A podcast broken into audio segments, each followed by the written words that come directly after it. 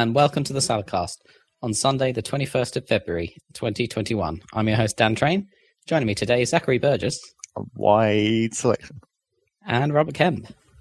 wide and flat Audi, of I knew you were going to say that. I was literally thinking about saying a wide and flat selection, but I was like, no, I'll just let Rob do it.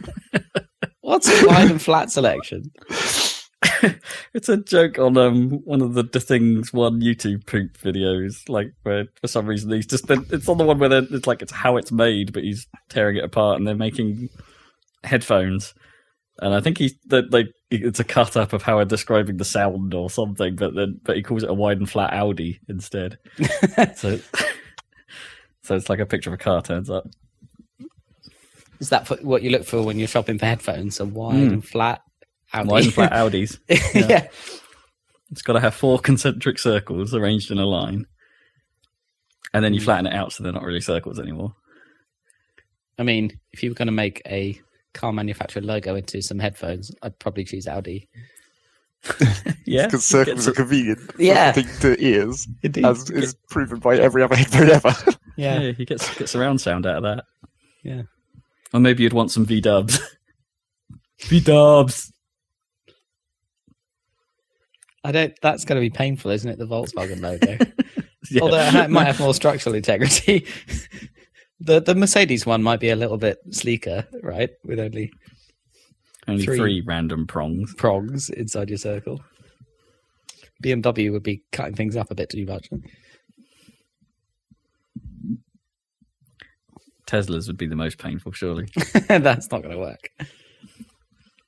It's just like an, an injection into your ear of sound. Ow.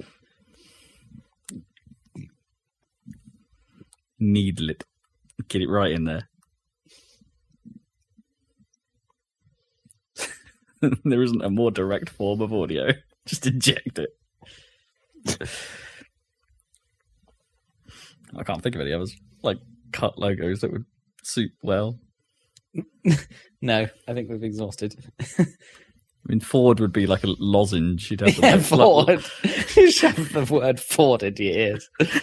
I'm not thinking about the actual like the text part of it, just Yeah. sort of the blue oval. Just Yeah. sort of sl- slip it somehow into your ear canal. That logo looks. I mean, obviously, that logo hasn't changed since 1920 or something, has it? Really? When did the blue um, oval go round the, the word Ford? Yeah, the, the actual text hasn't changed, I don't think, has it? It's No, like well. I, thi- I think the font has mm, changed t- like a tiny amount, but not a Hmm. huge amount. Like it's not wild. It's, not like they sans serif serifed it at some point or whatever. no, they didn't 1970s it. Yeah. But yeah, the blue the blue wasn't there originally. That was definitely added. Hmm. Just thinking it looks, it looks a little bit odd on modern cars when it's just basically the same as it was on the Model T. Oh, I don't mind it. I think it's No, it's like mild bit of class. Coca-Cola, isn't it? You're just kind of used to it. yeah. But Yeah, it's I think it interesting they don't have a little sort of, uh, you know, just a simple geometric logo at all. Uh, Yeah, it's true. They don't. They don't really have a symbology for Ford, do they? Really? No. Other than it's interesting how some have such simple logos, like geometrically simple logos, and it seems like if you're a new company, you need you need that for some reason, and yet yeah, Coca-Cola gets away fine without it. yeah. I mean, McLaren somehow get away with being the Nike symbol upside down. yeah, yeah. I mean, that Nike upside down symbol. I'm sure I've seen that for other brands as well, like the swoosh, inverted swoosh thing. I mean, like, what's the more- British a bit more of a Airways. Speedbird thing turned almost into that, didn't it? Speedbird. Um, well, that's what they used to Oh, call the logo. right. But now it's a yeah, sort of vaguely remember. mark. Because Speedbird was their is their uh, call sign still, I think.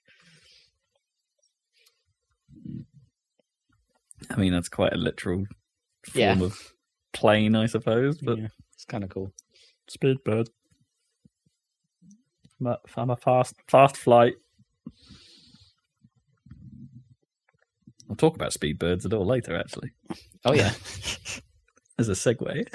Which you won't remember. A delayed segue. a future segue. Yeah, a foreshadowing, if you will. Uh, how, how did everyone survive the snow? How was that for you? It's so warm today compared to then. I know It's quite sudden as well, wasn't it? Yeah. from like like still freezing to suddenly 15 degrees.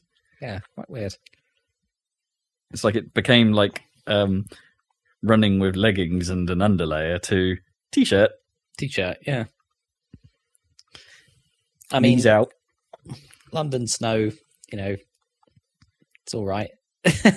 There's enough in the parks to actually make snowmen and stuff, but otherwise it's just like mostly gritted roads. And uh, usually, in normal circumstances, snow is uh, really annoying for commuting, but we don't have to do that, so it's fine. It's, quite, it's quite the lucky dip around here, whether roads are actually gritted or not. So you could be on one one road and it be absolutely clear, and then take one turn and it's nothing but sheet ice. Right. There was there was definitely a phase where it was like smooth, shiny ice in quite a lot of places. Black ice, don't they call it? Yeah, Yeah. To the point where you know actually just going for a walk was difficult. Right. There was um. that, Um, Naomi did say she'd spotted a um, spent some time watching a fat Labrador attempt to traverse the ice and found it very amusing. That's funny. And how was Needham Market? Well, I did actually go out in the snow when it was most snowy because I thought it would be cool. But there was two problems. Firstly, I forgot how how much walking in snow fucks up your ankles if you're not really prepared for it. Because like you're constantly having to adapt to like uneven terrain, Hmm, and because I went down yeah. into like the fields or whatever, it was even worse. So my ankles uh, hurt for like two days afterwards. right. Because you're not Man. used to cross country rambling. no, I mean, I've noticed that like for the, the like for the the mo the, the the rare moments I run on anything that isn't pavement at the moment, it's like, oh my god, does this always hurt this much afterwards? Like, yeah. like I've, I've got so used to just pavement running because I'm not doing park runs. Hmm. And then the other problem was that I, I thought let's make this a dual purpose going outside trip in the snow, and I'll I'll like see what the what the sort of back route to Rob's new house is like Oh, across yeah. the fields down Yeah. by the river and whatnot. Did you find a way through? Well, I did, but it was like it was not a good I It's not a good idea to go that route if the weather is even slightly wet. Apparently, Right. Okay. Purely for summer yeah, reversal. because it's like the all the paths down a lot of the paths down there have like they're all like temporary they've been like moved off where they should be so they're just like they're just mud Right? Yeah. Oh, okay. so even wearing my walking boots it was like the water is going to get into these So I how come that, they moved 'cause- f- away from their normal path, or what's on the normal path? it's because of the like how they're trying to close that level crossing whatever Oh, so the bit that was the road is now like part of the farm track so they fence that off so the path has to go like around that oh, okay. So it's just like a bunch of. And then when I actually got to when I found that path that goes across the field to where Rob's house will be, it's like The mystery that was one.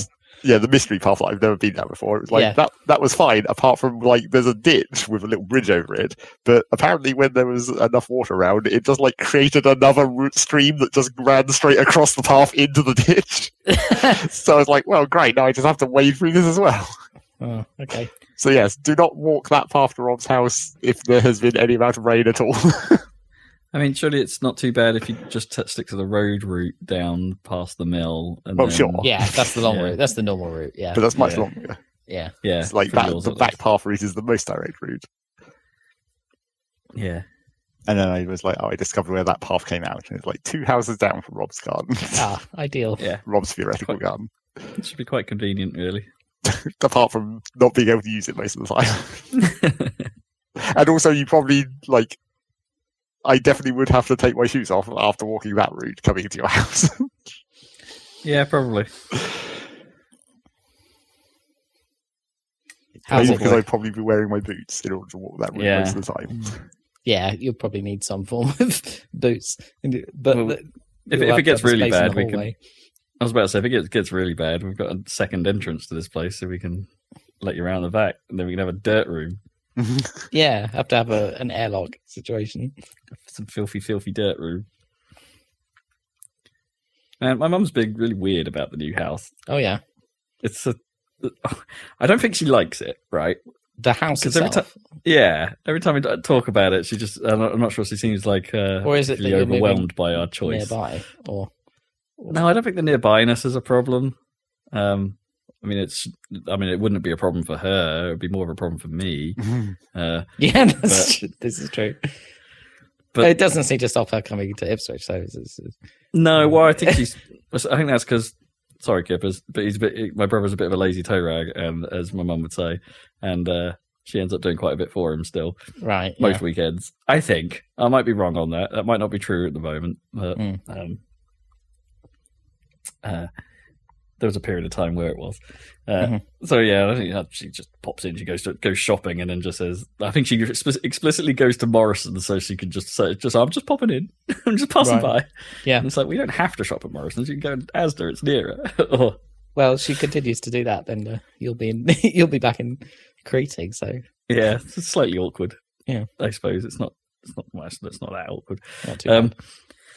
But yeah, uh, I don't know. She she said something the other day. At the, like she popped round uh, and stood, stood at the front door saying, "It's like oh, I always I had a quick look on the website, see if there was anything else out there, and there's, there's some nice places in the, around Creeting and Claydon." I'm like, that's not helpful. I'm already like in the process Yeah. of buying a house. It's like why why would you say that? I don't get it. What's what? I don't get it. Uh, yeah.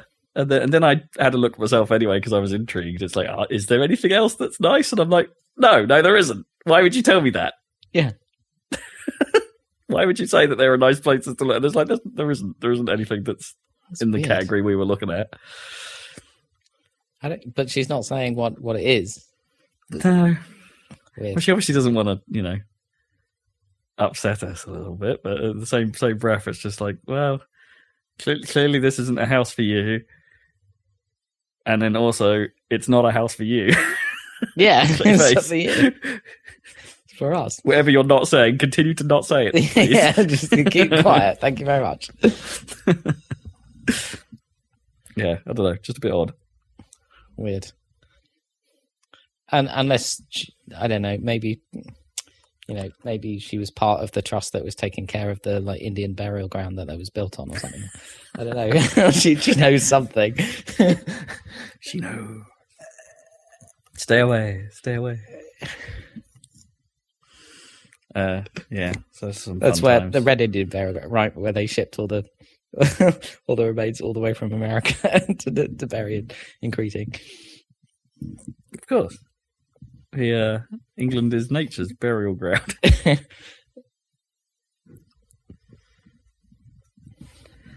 Uh, yeah, so that's fun. I'm, I'm uh, the, uh, the the hype is settling in. I'm starting to pack stuff. Oh, good. Um, like because we haven't we haven't exchanged or anything yet, so it could all go horribly wrong. But at Yeah. this point, it seems pretty unlikely. Um, Yeah. Uh, yeah. So it's um, moving. Still no dates or anything like that. I'd really love there to, to be a date at this point. Yeah, I guess you only get that when you exchange. Yep.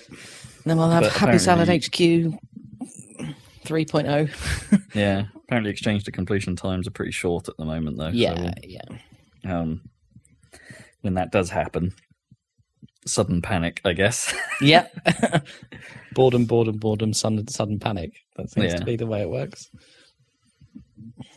Um, yeah, so we, uh, it'll be good. It'll be good. I'm starting to fret slightly about the technology and layout of things now You'll have time because it's like because it's like where the internet comes into the house is or where I think it comes into the house based on where they've cut you know the current occupiers have their router Mhm. uh, is pretty awkward as it turns out.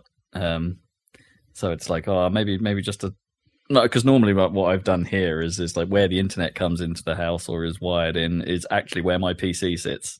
Yeah, perfect. Yeah. Um, uh, so I can, you know, all the routers and all the hubs and stuff can just live there, but that's not really going to work where it is now. So unless I can, when the internet gets fit or sorted out at the new place, could move that to a different socket if there is even a different socket somewhere else or something like that, and then make it slightly more convenient. So that's a problem, which means you know I'd be either on full wireless or maybe I need a mesh network, all that Mm. kind of jazz. All Mm. those thoughts are started to starting to occur, and then it's like, oh, actually, I, mm, I need appropriate deskage for that room now, where everything's going to be. yeah. It's like because everything's going to be in there, all my work stuff and all this podcasty stuff and all all the uh, uh, PC yeah, the gaming stuff. PC and all that Yeah. stuff. So it's like, oh, I need quite a lot of deskage really to make this work, Hmm. which poses its own problem because you know you don't, it's actually quite hard to get like properly big ass desks, right? They I they go to a certain size, and then they just start getting weird and awkward. Well, you get like modular system, right? Like for an office, like you can. My one's from IKEA. It's the old system, but I think there's a new system. Yeah, I mean, I just need a, a slab of wood that goes the entire length of the room, really, right. Yeah, and maybe a little bit round an L. So it might have to be a custom job, which clearly has me written all over it Oh yeah, as the DIY fanatic that I am. absolutely. Yeah, God I'm sure that, that can't be that hard. Uh, I'm, I'm sure you can get as long as you measure up right. I'm sure you can order the right size pieces of wood Well, and put I, them on. I might just get like two standard ass tables that are uh, the same, right? So they're the Mm. same height and just sort of wedge them in the corner or something, and then yeah. be done with it. But then there's the seam, and it's like, and is the seam a problem? Probably not. Do you need a seamless desk, like running the whole length? I guess that's what you're saying would be ideal. It'd be nice, yeah. Yeah. Enough space to put, yeah, a couple. I get get some arms, put the monitors on arms. Um, Yeah. I need a. I probably need a laptop stand so I can put my laptop somewhere convenient. Mm. Um, uh, some the PC needs to go somewhere. The other problem I was thinking about is like, oh, what speaker setup would be suitable for this room? Because in my in my Yeah. work room, I've currently got a a nice old Marantz stereo amp, um, which is a it's a marvelous bit of kit that thing, and uh, um, Marvellous. s admittedly, I've got crappy ass speakers attached to it right now. Proper speak. They're from an old 5.1 set, and it's Hmm. just um, that, that's all I'm driving it with. But that that amp does a pretty amazing job of making those pretty crappy speakers sound good, Hmm. um, um, or good enough. And it's like, well, okay, I could use that amp, and I could get a couple of, I could get some nice stereo speakers uh, and put them in there. Uh, but then that's probably not the ideal for when I'm doing music work. So do I need a set of monitors? And it's like, ah, but then I can't drive the monitors through the amp.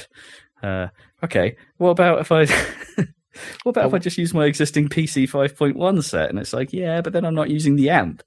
And, it's, and that might be mildly awkward if I'm having to drive it from multiple sound sources, which I might need to for work or music or gaming. And it's like, am I going to have like three or four different sets of speakers in this room?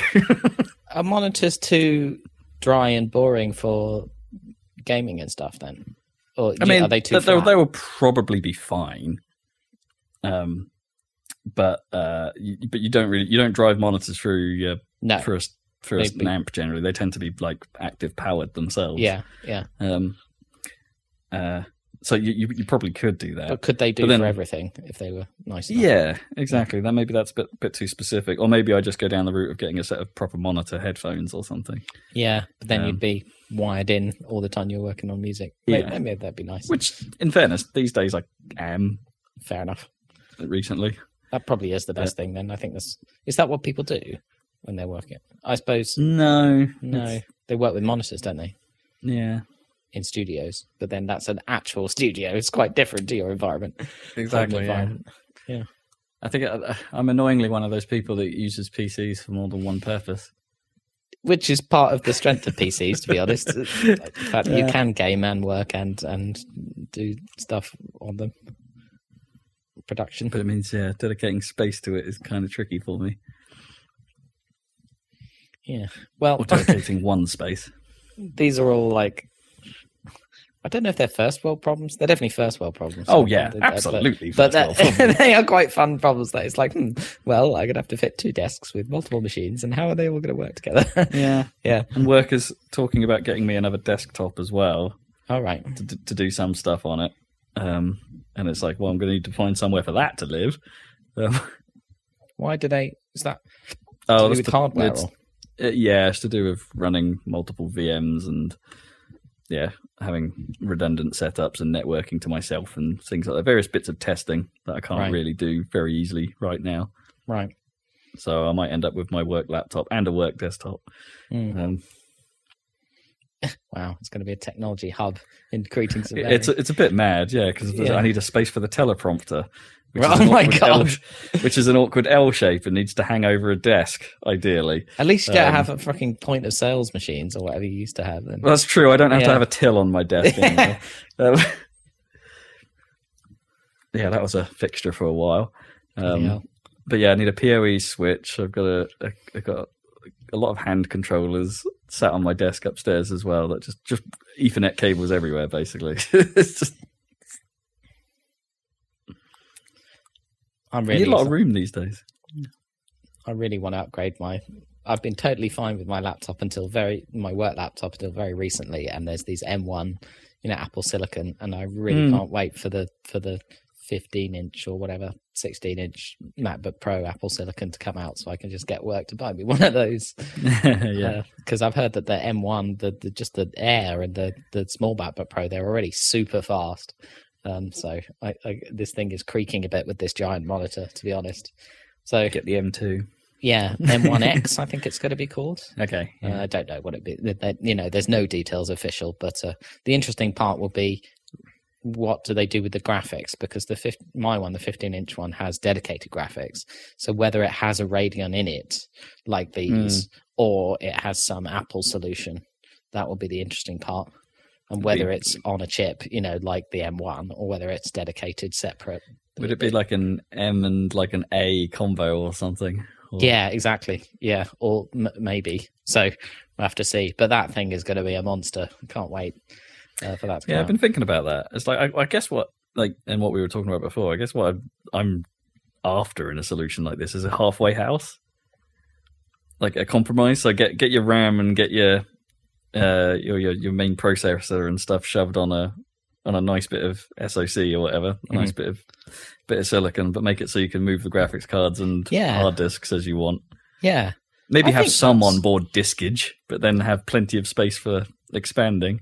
I think that's a reasonable expectation for desktops in the not too distant future Yeah. because they've got this super. What's the latest PCI Express? They've they've got like triple the bandwidth or something on those lanes now, haven't they? I think going to. Uh, I Oh, can't God, remember. yeah. I don't know much Um, about motherboards, but I think I think it's faster than it was because they because now you put your SSD on in these M2 slots, right? Mhm. Which are like like they you plug them in like PCIe, right? Yeah, Rather than having them separate. Is that is that the way in your one? Um, no, my PC Okay. doesn't have. I mean, it does have an M2 slot, but it has a pretty old M2 slot. Right. Um, like when they were first coming out, and oh, M2 is confusing because there's all kinds of different socket layouts for M2 as well. Well, I don't know. A bit, a bit like do you remember processors of old, where it's like, ah, you Yeah. need a 939 socket set or something like to make this processor fit in Yeah, this board. remember, yeah. And it's like M2's a little bit like that. You need to pick a socket for your machine. And uh, yeah, I think I've got my motherboard is at the point where I think M2 was very new Yeah. and thus not that well supported. Yeah. Um, so I haven't got one of those in this machine. I've just got SATA drives, um, Mm. but SATA SSDs. Um, Yeah. So then I guess you could buy a board that had a system on a chip with a CPU and memory and all integrated into the board. So instead of Hmm. buying a motherboard and a CPU and RAM, you just buy one Yeah. thing and then you plug fast in your- lanes. Well, Yeah. if the, and, and if the, the Series X is anything to go by, you can make hard, fast hard disk technology socketable. Hmm. Like you know, because that the expansion for Series X is a a thing you can plug into the back of the machine, right? Mhm. So it's like you can do that. If yeah, they can and make with that, the PS5, right? yeah. Uh, Well, the hard the SSD you can expand, right? Okay. I don't know about PlayStations actually. I can't remember. I think PlayStation allows you to expand it, but not necessarily with stuff of the same speed. Ah, okay, fair. So you, you can use it as a storage solution, but not necessarily as a gameplay solution. right. Whereas the Series X is like, You can get a proper expansion for it. right, yeah. that's cool. Um, the Series X also supports external drives as well for the, the exact same purpose, as in you can play Xbone stuff, but not Series stuff Mhm. off non fast, non fast. Non non fast storage.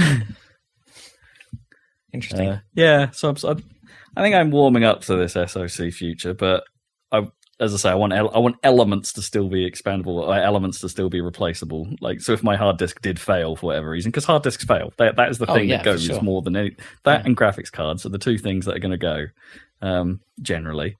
Mm. Um, so it's like if uh, if those things are still replaceable, then I'm pretty happy. I mean, one thing if the graphics is integrated is, is it might help with the fucking problem that you can't buy Might, GPUs. yeah. I mean, Right. I mean, what's the other thing? Like, the, I was I was sort of thinking about what my actual buying habits are with PCs. It's like it's been a while since I've actually upgraded one other than storage. Mm. Like, I don't think I've upgraded this one at all, other No. than give it a, a smeg ton more storage. Whereas I used to upgrade quite a lot on previous machines. Like, go through two or three graphics cards, or. Yeah. uh, or have suddenly have a need to be like, oh, I need to double my RAM because games don't run anymore. I mean, I think Um, you spent more. So you, I mean, the 1080 la- should last you should have lasted you a lot longer than some of the cards you bought previously, right? Because it was a badass card. Yeah, well, I was one of those fools that bought a GeForce 8800 when they first came out. Um, you know, when Vista and was was coming in, and the and the 88 was the the new hotness, the DX10 or something Mm, um, mm. stuff, and it wasn't. It was a bit half baked on the driver front and was crashy as all hell. Mm. So that was an upgrade, and that was a mistake, as it turned out. Yeah. It's like it was a good card, but like it was that was it came in at very much the wrong time. Um, but yeah, I, I, I tend to build build big and build not very often now. Yeah. I mean, I might. I look back at mine, like my my B, my motherboard, etc., processor, ten years old. My graphics card, seven years old. So I'm not much of a gamer, but I think I next time, if it ever comes, I might just get you know a pre-built PC rather than even bother to put it together. Oh hell, these current gen X, but these current gen consoles, pretty good. Oh, I'm definitely going to get the console if if it's available to buy before I ever get with the PC. I think. Yeah, they give most PCs a proper run. But where are the games? Yeah, where are they? Where's the games? Should we talk about some games then? Yeah, what's been going on in the world of video games? News. We've got some news. Uh, so let's let me play the Xbox fanboy card first of all, and say, "Hey, PlayStation Five owners, with your fancy joypads, they might not be all that fancy because they suffer from stick drift, apparently. Um, not too dissimilar from, I guess, what you experienced, Zac, with your early Switch. Well, kind of. I mean, don't know. Oh no, you had the connectivity problem, didn't you? Not the stick. drift. I had that as well, but the stick drift that I had was a different type of stick drift from the one that was famously Nintendo's problem.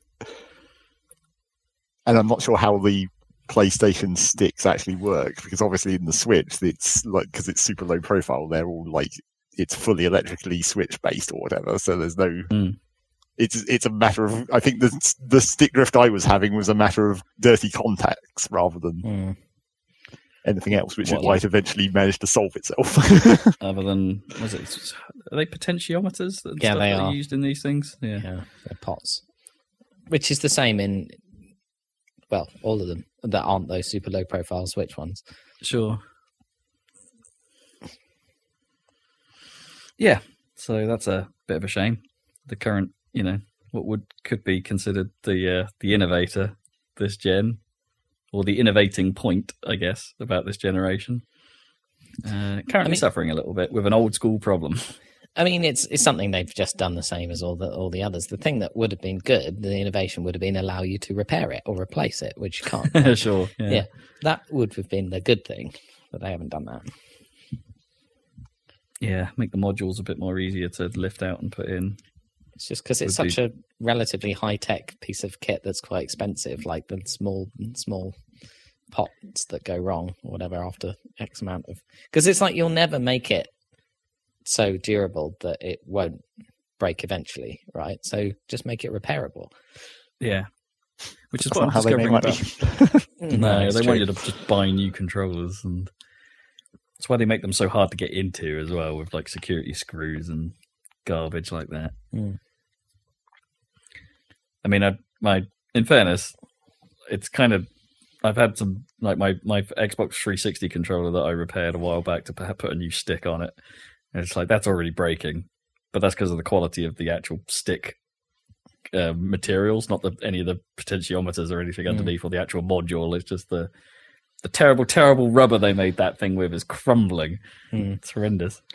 Um, so even if you could repair it, buy beware. Not all repairs are good.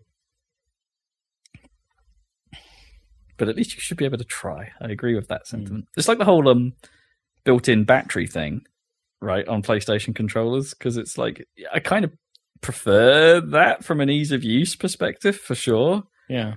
but they will die eventually. Yeah. And I then mean- you're left with no choice but to replace the controller right now, which sucks. Yeah, it's another one, isn't it? I mean, because the Series X, they considered it, right? And they, they just said, well, the fans wanted, you know. well, no, the other the other flip the flip side to that story is that Xbox has a deal with Duracell. no, that's bullshit, apparently. that, that's not true. Uh, but yeah, that would I make guess, sense. I guess though. we'll never know. Conspiracies. Mm.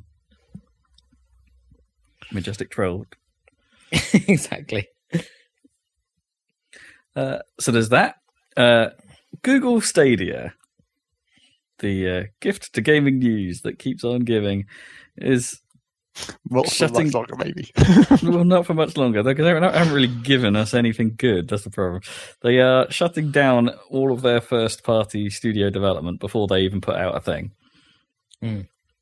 And uh, the um, situation behind that is apparently a bit awkward, like made doubly awkward by the fact that um, Stadia Stadia head uh, Phil Harrison, I think it is, um, Oh, a couple of days before they shut down the studios, he sent them all an email saying saying what a great job they're doing. We look forward to your games, stuff like that, Right. and then they all got shuttered. So I wonder if that this was actually a decision that came from outside Stadia, Yeah. Alphabet. and we're just like, you guys need to cut costs.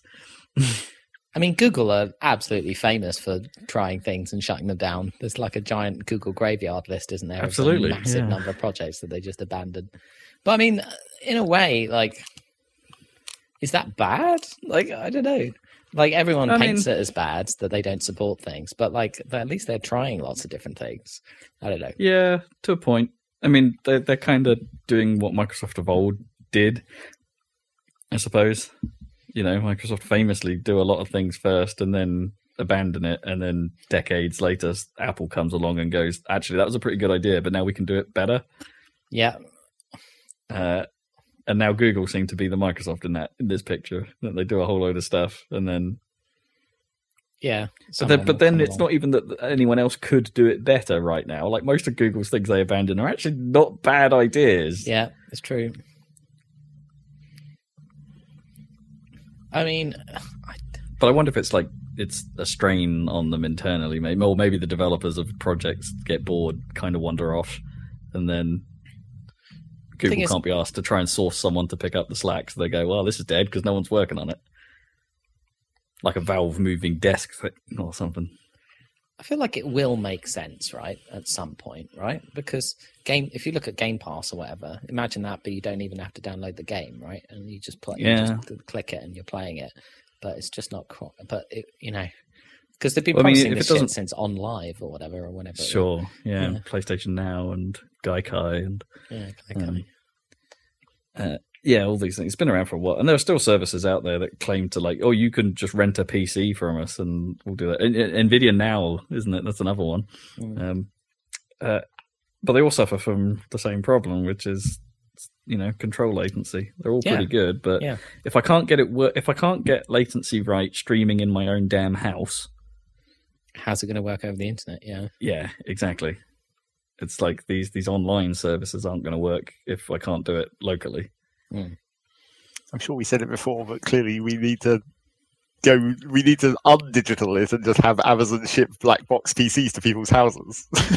just be like, here's a black box which is a PC, but you cannot access it in any way. You can just turn it on, but, but it's literally in your house, and then you ship it back after you're done.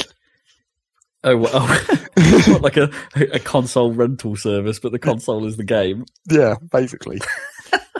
That's madness.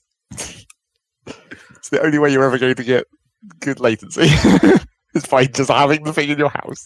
I mean, you're talking about a console, right? Pretty much Well, pretty much, but Yeah. like for PCs, like a Steam box. and it could totally still like Lol. have a Steam type thing. Like it couldn't. It wouldn't just be for like one game. It would be like it would be a PC, but you just wouldn't be able to access the PC parts of it. But you would be able to like you know in, make it install games into itself or whatever.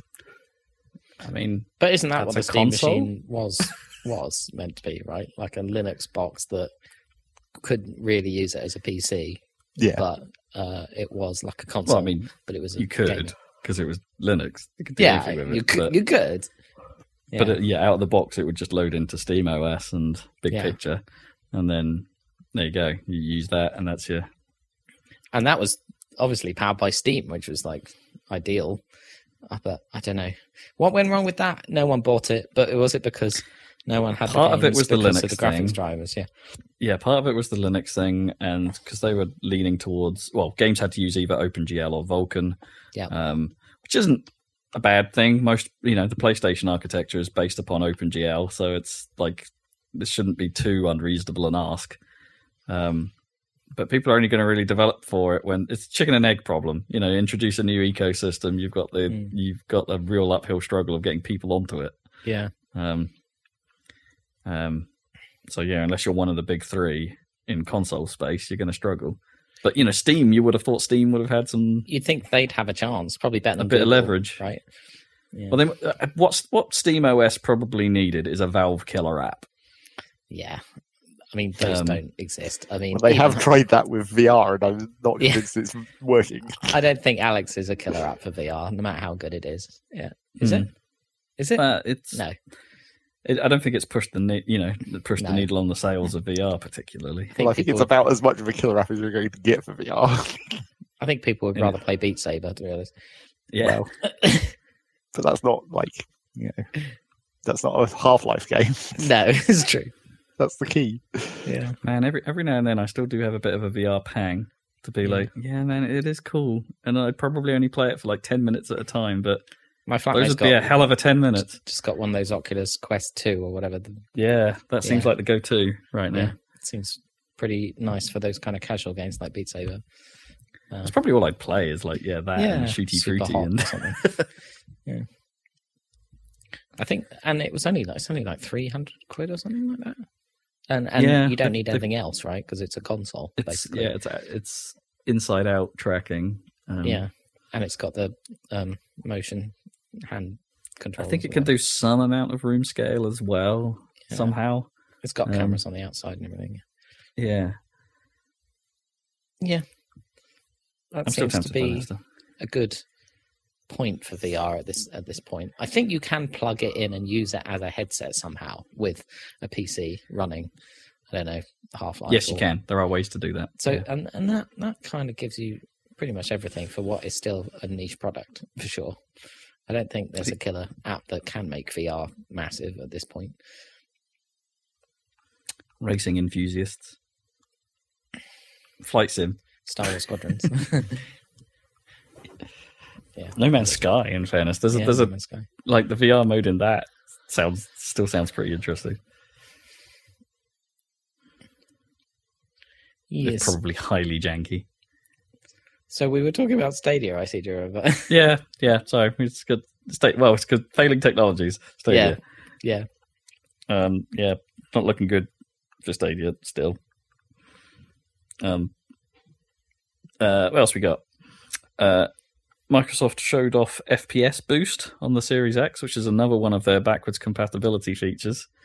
Um, so effectively, what they're doing is they're experimenting with using a, a hack in DirectX Mm. that um, for certain games that they are they are testing and make sure this 100% works with, they will allow um, basically when the game asks for 30 frames per second or a refresh rate of 30 frames per second, DirectX goes nah dog and gives them 60.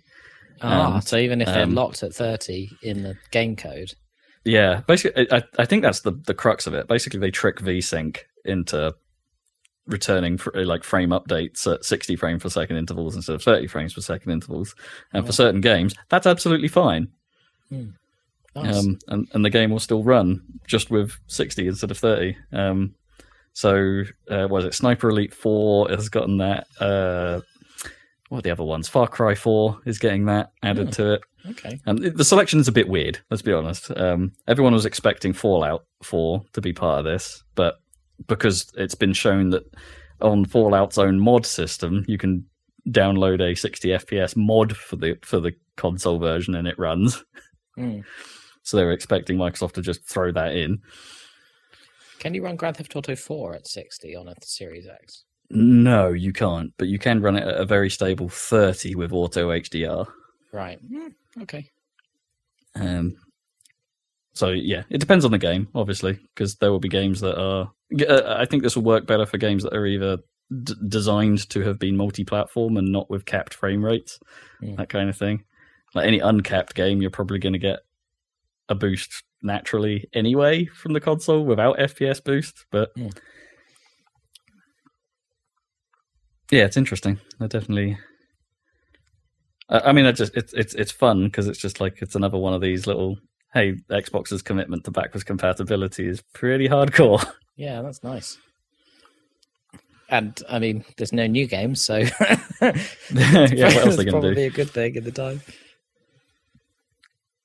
Yeah, it's neat. Um, uh, yeah, I imagine there's a lot where that doesn't work. I'm thinking of things like Bioshock. Well, maybe maybe that would be okay because on PC that ran at 60, but all the physics were still locked at 30, which looked a bit weird. So maybe games like that would still still be all right. Hmm. Um, yeah, more to come from that. Early days. Uh, as and finally, the last bit, last bit of Nintendo news before we get to the the Nintendo news.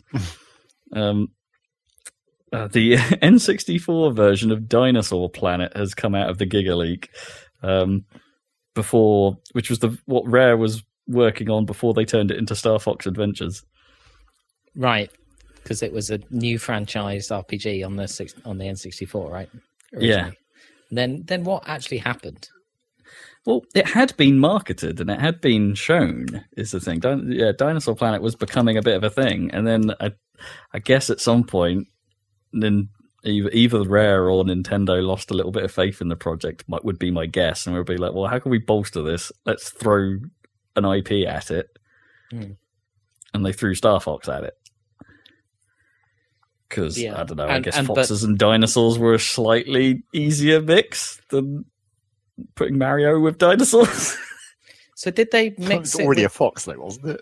The protagonist originally. oh, was It it? Yeah, a I generic think it was- fox. I So they think it like, was a bit oh, it could foxy. be just be Star Fox. Just be Fox. McCloud. So, so and you know, put? planets, so the space travel thing kind of works as well. So it's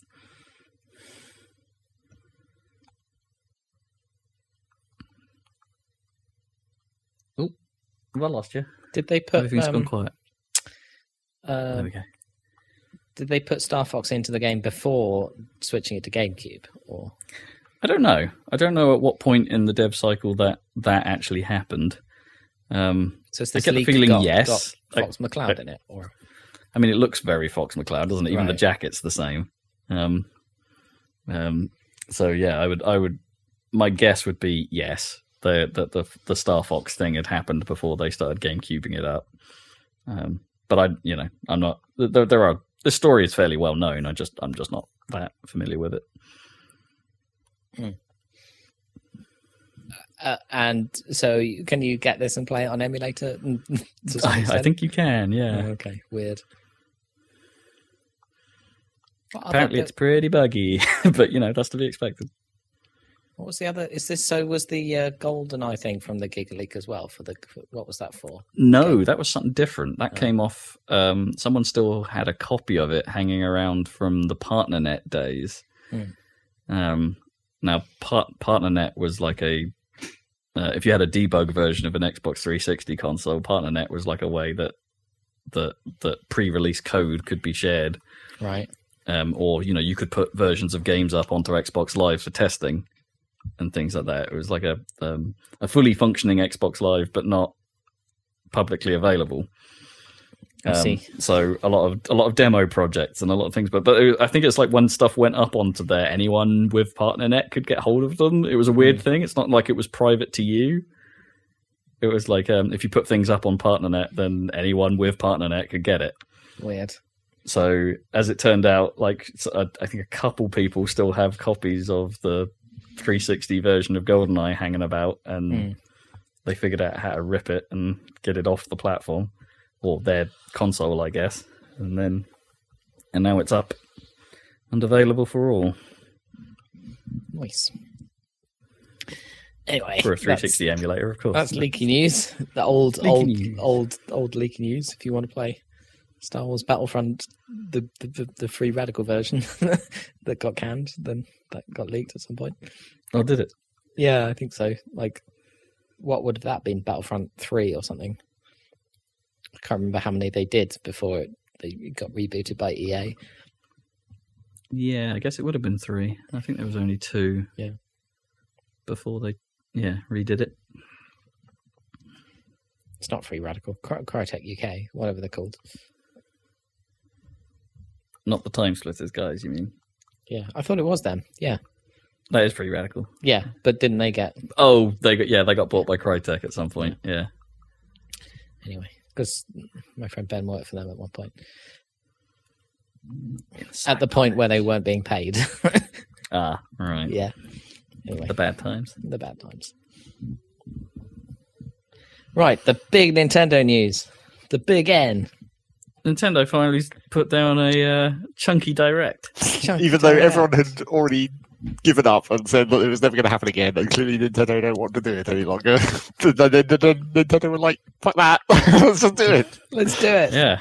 And they even sort of referred to that at the start, where they were like, "We haven't done one of these for a have, well." They weirdly they said we haven't been able to do one of these for a long time, and I'm just like, "What was stopping you exactly?"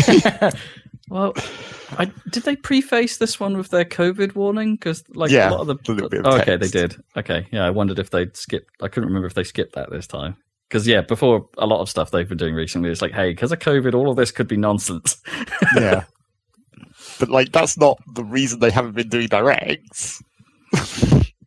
No, yeah, it sounded like before it was uh, like a conscious marketing decision to focus on shorter shows, uh, Yeah. maybe not do full on compilation collections of stuff. To which everyone was like, "Yeah, I suppose you don't need that. Just put stuff on your Nintendo YouTube channel." But then, I don't know. I I I always felt that was a bad idea because I guess it sort of works, but and it will get the news will get out somehow. But it hey, there's there's an advantage in having an event or a, of, of sorts because the focus is on you, Yeah. purely on you, for a while. And also, I like maybe not from the perspective of Nintendo, but from like other developers partnered with Nintendo. Surely, like the composite directs are actually better for advertising because, like, you'll get people who aren't actually interested in your game watching it for another game, and then they'll see your game. and then they'll it's see like, your game. Yeah, yeah, yeah. exactly. Whereas if you were just perusing YouTube and there was just this random name you'd never heard of, you might you probably might not click that trailer, right? And but then you say, "Oh, there's a new Mario game," and then you click it, and it's like, well, you know. Yeah, I think these composites do work, especially in the the Nindies category, right? Where well, I mean, those they never, never stop doing those though. No, but in a, in a way, it's like it's a shame that they split them out a little bit because it's like maybe they should also be in these directs. To, Although on the other hand, exact reason. Considering some of the garbage that was even in this direct. All right, I'm interested to see what, uh, what what do you consider being the garbage? That DC, DC superhero superheroes teen girls thing. Oh game. god, yeah, okay, yeah, that did look pretty bad. I'll give you that one. I'd forgotten that was in there. that did look bad. Ports of Super Famicom um, text adventures from the. Well, I mean, Right. those were at least some effort put into those. So- so yeah, that's that, that I'm kind of okay with. yeah, uh, okay. Sorry, that's fine. I'm sure. I think that that Ghouls and Ghosts remake looks terrible. Yeah, that looks like you know, it looks like a flash game in that classic way of like Yeah, everything's not- too smooth and like there's and like the characters don't match with the backgrounds and all that kind of stuff. It's not good art, is it? It's not. No. It's something something not right about it. It's like it would have been better off if they'd have just. I mean, have they put out a version of Ghosts and Goblins that's the pixel art but is widescreen happy? Probably. You know, like maybe that's all they needed to do, or go a bit further and go like 2.5D or something like that. Like use the Marvel versus Capcom art style or something. Something. Of- not that the Marvel versus Capcom art style has been doing great recently either. Okay, Marvel vs. Capcom 3 art style.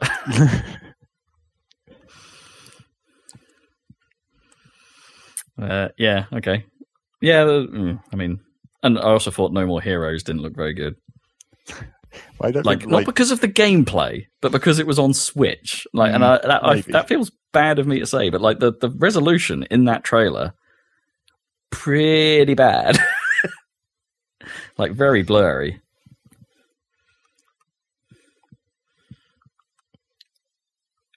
Okay, should we go through in order and then mark out which ones were the bad well, ones? I haven't, I haven't prepared. I haven't prepared an in order list. but Okay. I've, I've, I've just, pre- I've got a few I just things. I wanna- assumed somehow that you would have Yeah, no, notes and everything. Well, I don't. Uh, Yeah, we I don't- we watched don't- it. I don't think there was too many important things. Really. I mean, it was a very long Mario Golf announcement. yeah, All right, let's, yeah, that's let's talk obviously about that. That's the exciting part. Mario Golf Super Rush. I was like, woo! Uh, I quite like the look of their stupid speed golf mode. Well, I'm pretty sure this isn't the first game to do speed golf, Probably not. but it might be the first Mario Golf to do it. Hmm. Like, I, I get the feeling that everybody's golf, which is ca- a Camelot property, um, you know, that was put out on PlayStation and Xbox, I think, uh, has done that exact game mode before. But hey, everybody's golf and Mario Golf are kind of the same thing. Yeah, Um, and so that, that's fine. it's totally allowed here. It's basically mixing in some Mario Kart stupidity with. Does it- does- yeah, I don't know if they've done the power up thing before. Yeah, does it have power ups? Yeah. You definitely had speed boost at least, or yeah. various things. Don't know if you can throw a blue shell at the person who's got the least the, the least number of shots. Definitely adds a bit more tension and a bit more excitement to what is normally a very calm, potentially boring game of golf. Um, Whereas, yeah, it looked all right as long as they say Fine. have some kind of Wario attitude in it. Yes, um, um, indeed. I had it's essential. Waluigi in it, so that's, so everyone was happy about that at least. that's very important. And it had story mode like the uh, Mario Golf See- on the. Uh, yeah, on the on the Game GBA. Boy, or the- uh, sorry, not even GBA. Yeah, you're right. Game Boy. Yeah, this, Yeah. that's the most exciting part for me. Actually, that was I liked just- that GBA Game, Game Boy Color game. It, it Yeah. was good. it was decent. Yeah, the problem with And the whole- like Mario Golf in general is the same problem they had with tennis, which is like there's a uh, with these kind of sports games, there's an incredibly fine line between like boring and too much gimmicks. yeah, it's right. true. Yeah. Do you think so? Where do you think feel like Mario Tennis Aces sat on that? I think it. Did it cross the line into too gimmicky? I don't think it did, but the trouble with that game was just like they didn't have content. M- Mainly I because mean, that's it's the problem tennis. with Mario. Yeah, that's the problem Mario Tennis has always had. But with golf, Um, at least you could have like lots of courses in theory. That's true. Yeah, So that might help on that front. Although how many courses they're actually going to make, that will be an important factor. Yeah, I think I think you're right. Part of the problem with tennis is that, like, at the end of the day, anything that isn't tennis in a tennis game tends to be bad. Right, like the mini games they throw in and stuff. Yeah, like but that. they- and they're it's- gener- it- generally not very good. but they are try to spice up the tennis itself with with gimmicks, right? That you can either turn in certain game modes are on or off, right? But just mechanics, Sure.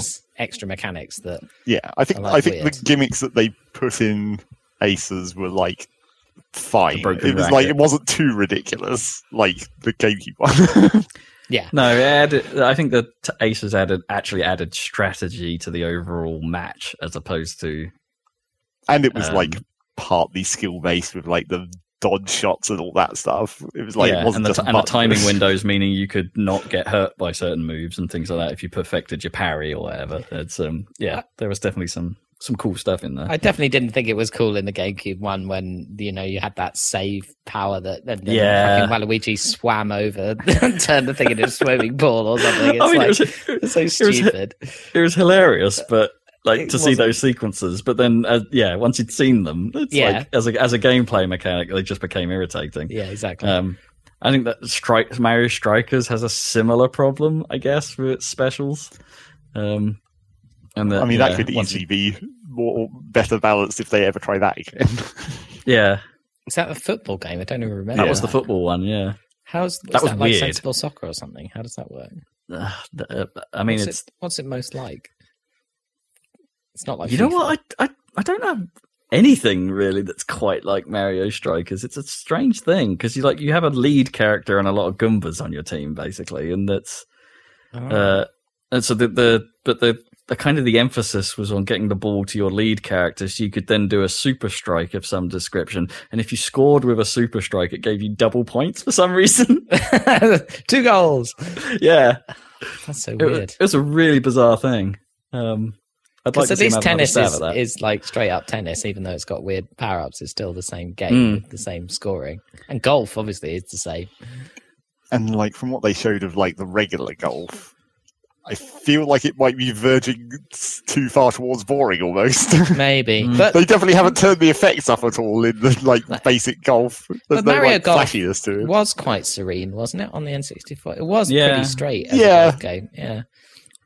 It's, But I feel like you need to spice it up just a tiny amount. Like put Yeah. put some flames on the ball occasionally, you know. Oh yeah, yeah, yeah. Do do some yeah. Well, maybe have Goombas walking in the background that go bark every now and then. Like, wah, wah. No, don't do. Unless it's specifically the Mario 3D Land course, then yeah, I'll accept it. that's, what, that's what I mean. They could do. They could. Their courses could be crazy themed, but yet all we really saw was a course. yeah. You Well, know, they it did- always they- looks a bit too. they did very Why not- why not a briefly show, Rainbow like, a Road course? jungle course. So Mm. there's at least one other one that we Like a know. of. DK course. Yeah, But they could go mad with it. They could go a little crazy golf on it, like at times by having like yeah.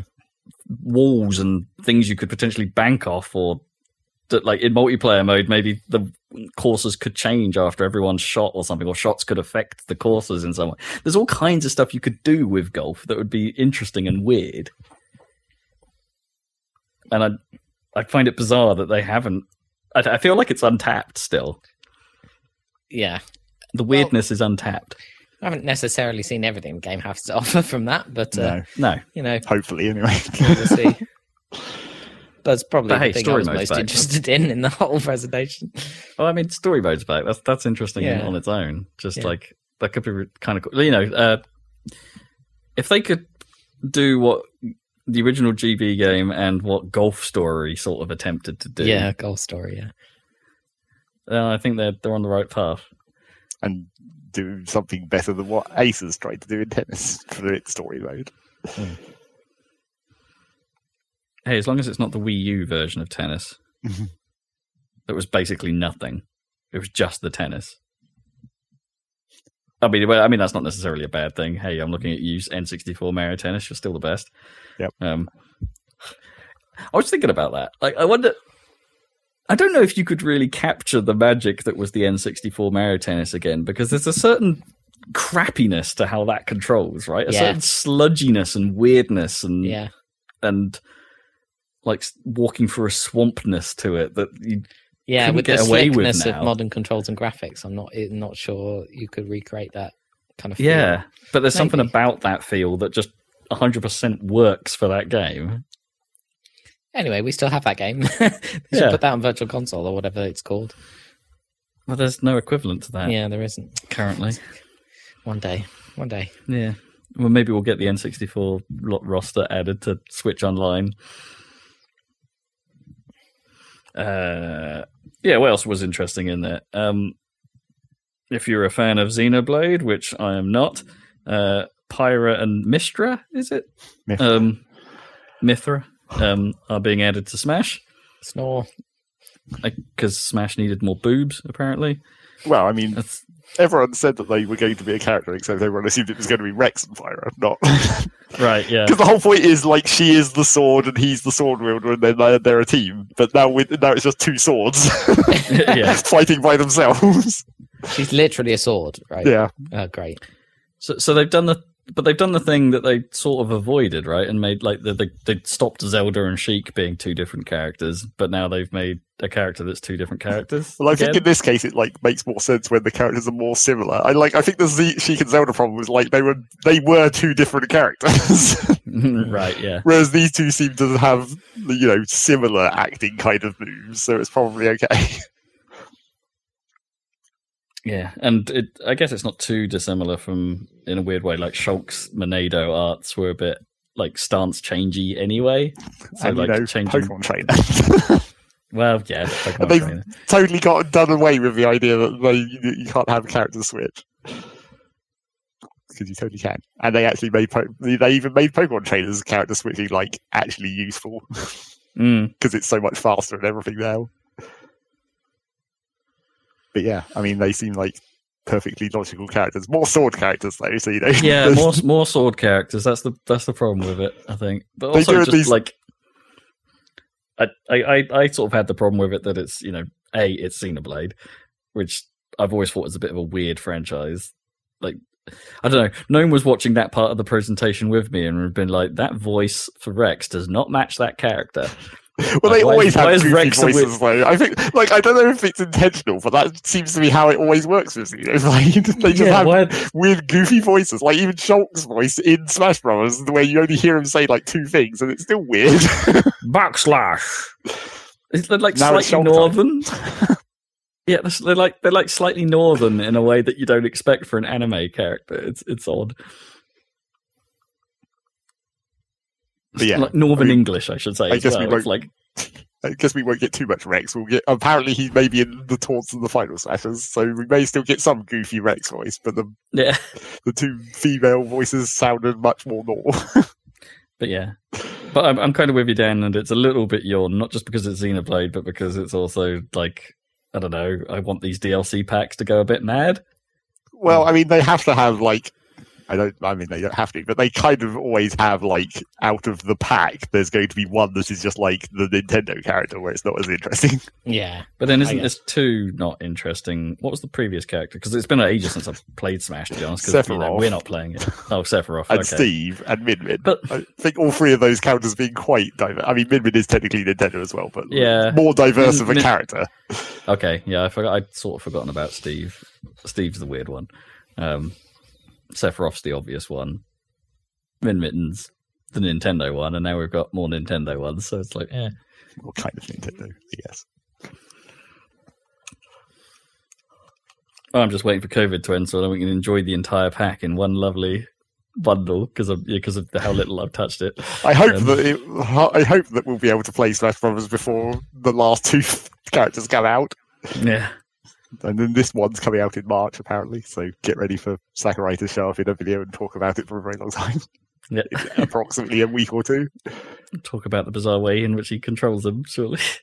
I don't know. They seem, uh, they seem like they might be one of the more basic characters again, which is sometimes nice. Like Yeah. Steve was really complicated, and Yeah, Min Min was I- also pretty damn complicated. Min Min's all right. Min Min's quite fun. Like she's quite different. Well, yeah, I not mean. not in a not in a super crazy way. I I don't mind her.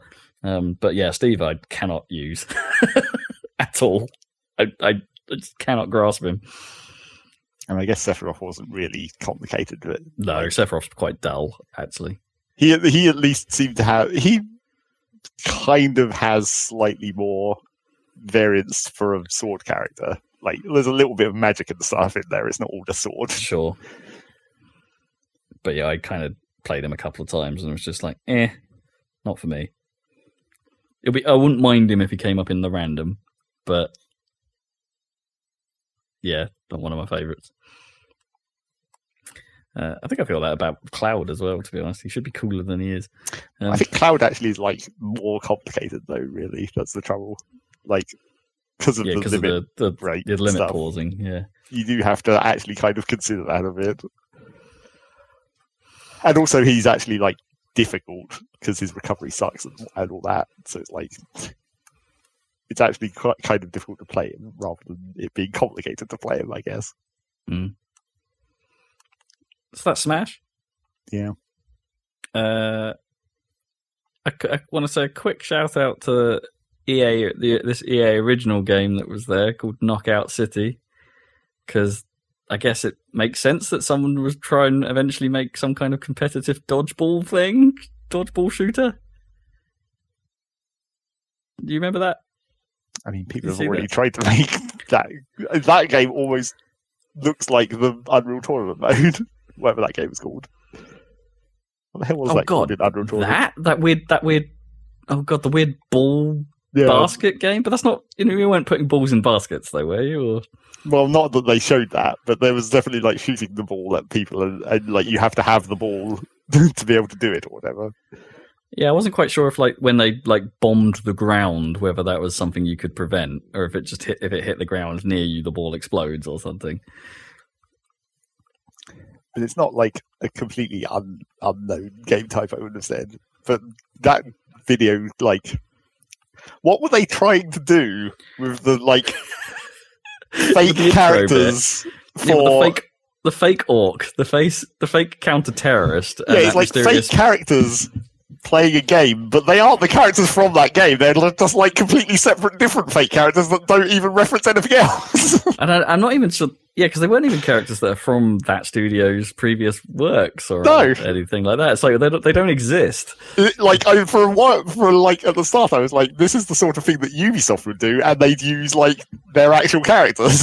yeah, Rayman would be there. Like they'd get a Rainbow Six guy in or something. Yeah. and but like, it's just these like it doesn't make any sense. What is the point of this marketing? it's, yeah, it's it's weird. It's very weird.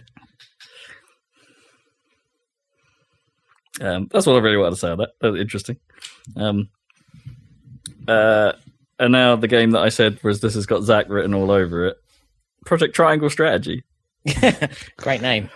Yes, prepare for it to come out and be called Triangle Strategy. Yeah. Like Octopath.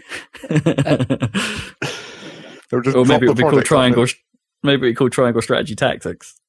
I kind of hope they don't end up calling this one Triangle Strategy because that's just not a good name. No, it's way worse than Octopath Traveler. yeah, at least Octopath Traveler was like slightly weird and and, and reference the game rather than Yeah. literally just being there's three sides and it's a strategy game. What's with all the games named after mechanics, like Bravely Default? I know. well, I mean, Bravely Square Default got maybe bored. get ways gets away with it as well for it being slightly weird. It's not Yeah. called attack and defense. I mean, basically it is, but yeah. yes, it is, but it's they don't use those words. No, slightly disguised. But yeah, the triangle strategy. It's It's a pretty like- classic looking tactics game, if you ask me. Well, it is extremely classic, like like original Final Fantasy Tactics. Hmm. like not even a Tactics Advance or anything. No, but that's a that's a good thing, right? I I mean it. I, I couldn't work out if the if the what is it? They, they have a name for it. The HD is it two D HD or. HD two D?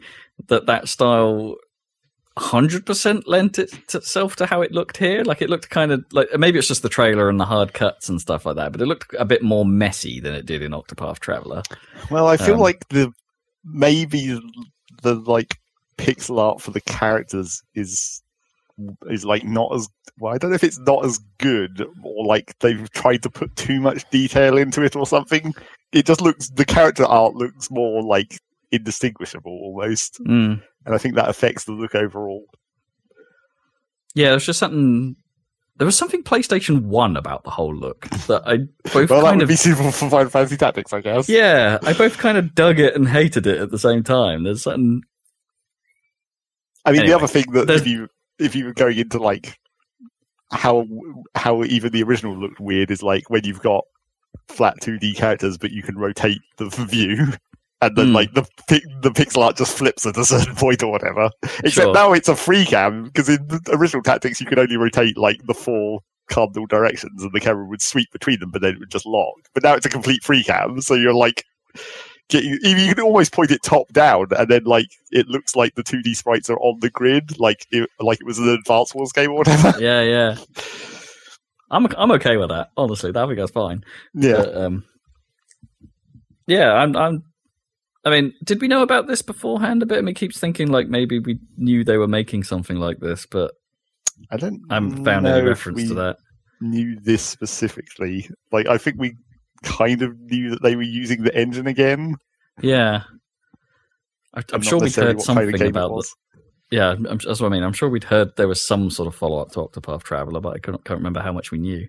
But yeah, maybe maybe not very much as it turned out. Um, but yeah, there's a chunky ass demo apparently available for it. Yeah, I Um, played the first two missions, but Oh yeah. I, I don't know if there is a third mission because in sometimes no, I don't think I don't I don't think there is. I think it is only two. Because sometimes Um, with these missions, it will show you the icon for the next mission, and then when you click on it, it'll be like, "That's the end."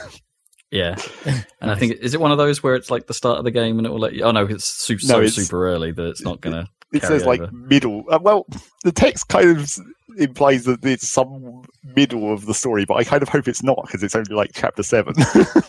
Right. I hope the game isn't as short as that. There's only like 14 chapters. Because that is It's one of my problems with what I, what I saw in that in the demo. Mm. Is just like it doesn't feel like it's going to be big enough. Maybe, especially if they're going to charge full price for it, which they probably are. No, it's a square game. but like the the problem, well, it's hard to tell because when you're selecting the missions on the map, it says like recommended level eight or recommended level ten, but there's no other things in this demo apart from the main missions and like side stories, which are literally just like scenes. They're not like fights or anything. I see. So there's I- no I- other way to level up apart from the main story. But the fact that it says what the recommended level is implies that there must be, I guess. Yeah, I reckon there must be some grind, some side missiony stuff, some some some ways to do stuff in the world. Like, Yeah. because what did the like tactics games have? They had like a sort of overworld where things could happen in it, right? Or you could go to places, or there'd be antagonists on the map, right? Well, there And was could, like there was two different versions because when you had like the tactics advance, you had just side missions where it was just like, and also they were they they weren't like randomly generated, but there were so many of them, it was like a grind. But then you also had like roving teams that would just travel the map, and those were the random fights. right. And that was in the original tactics as well, where it's just like you could just if you just travel around the map, you'd run into like groups of monsters or whatever, and you could just grind XP off them. Hmm. But the thing is, this doesn't even have like a, a map exactly. It's it it shows a map, but it's literally just a select screen. You just go to the icon and you hit it, and then it tells you I what see. the mission is. It's not like a map map. There's no traveling Hmm. involved. but I, I guess like this is pretty early, right? This demo's not. Well, yes. Uh, they they they they you know they're they're doing that thing that they did with Bravely Default, and they're just all like, "We really want your feedback on this." yes. Um, that seems to be um, what Square just does nowadays. Yeah, so I guess we can. Well, they're smaller projects anyway, so I guess we can expect this to be like at least a year off. But then again, it's not like they change that much even when they do do the feedback surveys. Mm, They change a bit, but maybe not like super large amounts. yeah. Well, I just mean that in the sense of like maybe things like the the bigger map and stuff just isn't there. Well, sure, yeah. Like you know, they could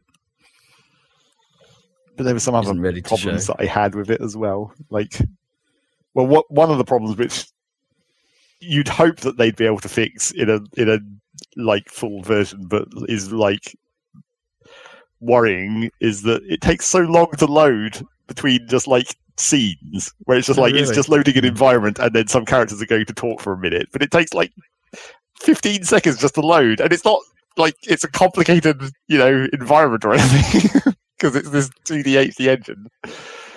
so wait for that PC version, is what you're saying? Well, maybe I don't know. But then, yeah, came out on PC eventually, didn't it? uh, yeah, I think so. And then the other trouble that I had with it is just like it's another thing that is you we don't really know at this point, but because the characters are characters, they have a you know they have a skill set, and that's kind of the thing that made tactics advance and A2 and even the original much more interesting was being able to like grind your characters through the different jobs and get all the different skills and then combine them in interesting ways. So if each of these characters, because their characters have like a fixed job and a fixed set of skills, that's kind of going to take a lot out of the you know tactics. Maybe. Well, that's maybe more you- the bigger meta, isn't it, rather than the tactics? Would you say?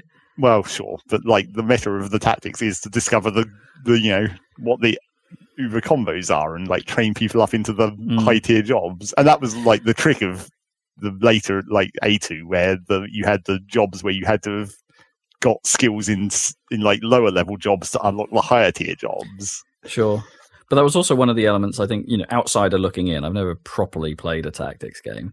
Um, that that feels a little bit daunting in that it's like, oh, okay, well, if I have to engage with all these crazy combinations, then it, and you know, that's it's one of those things where it says like, oh, this is going to be hundreds of hours of work, kind of Sure. kind of thing. Like, or the even under just getting to grips with the damn zodiac system in the first one, right? Well, like that was And excessive. The Zodiac Yeah. thing was really ridiculous. Once they got rid of that into regular tactics advance, it was just like this is fine. we don't we don't need that level of complicatedness. But yeah, it seems like when and also like the characters only appear to be able to equip like one weapon and two rings, so there's not even like the equipment layer of no, I see. of tactics.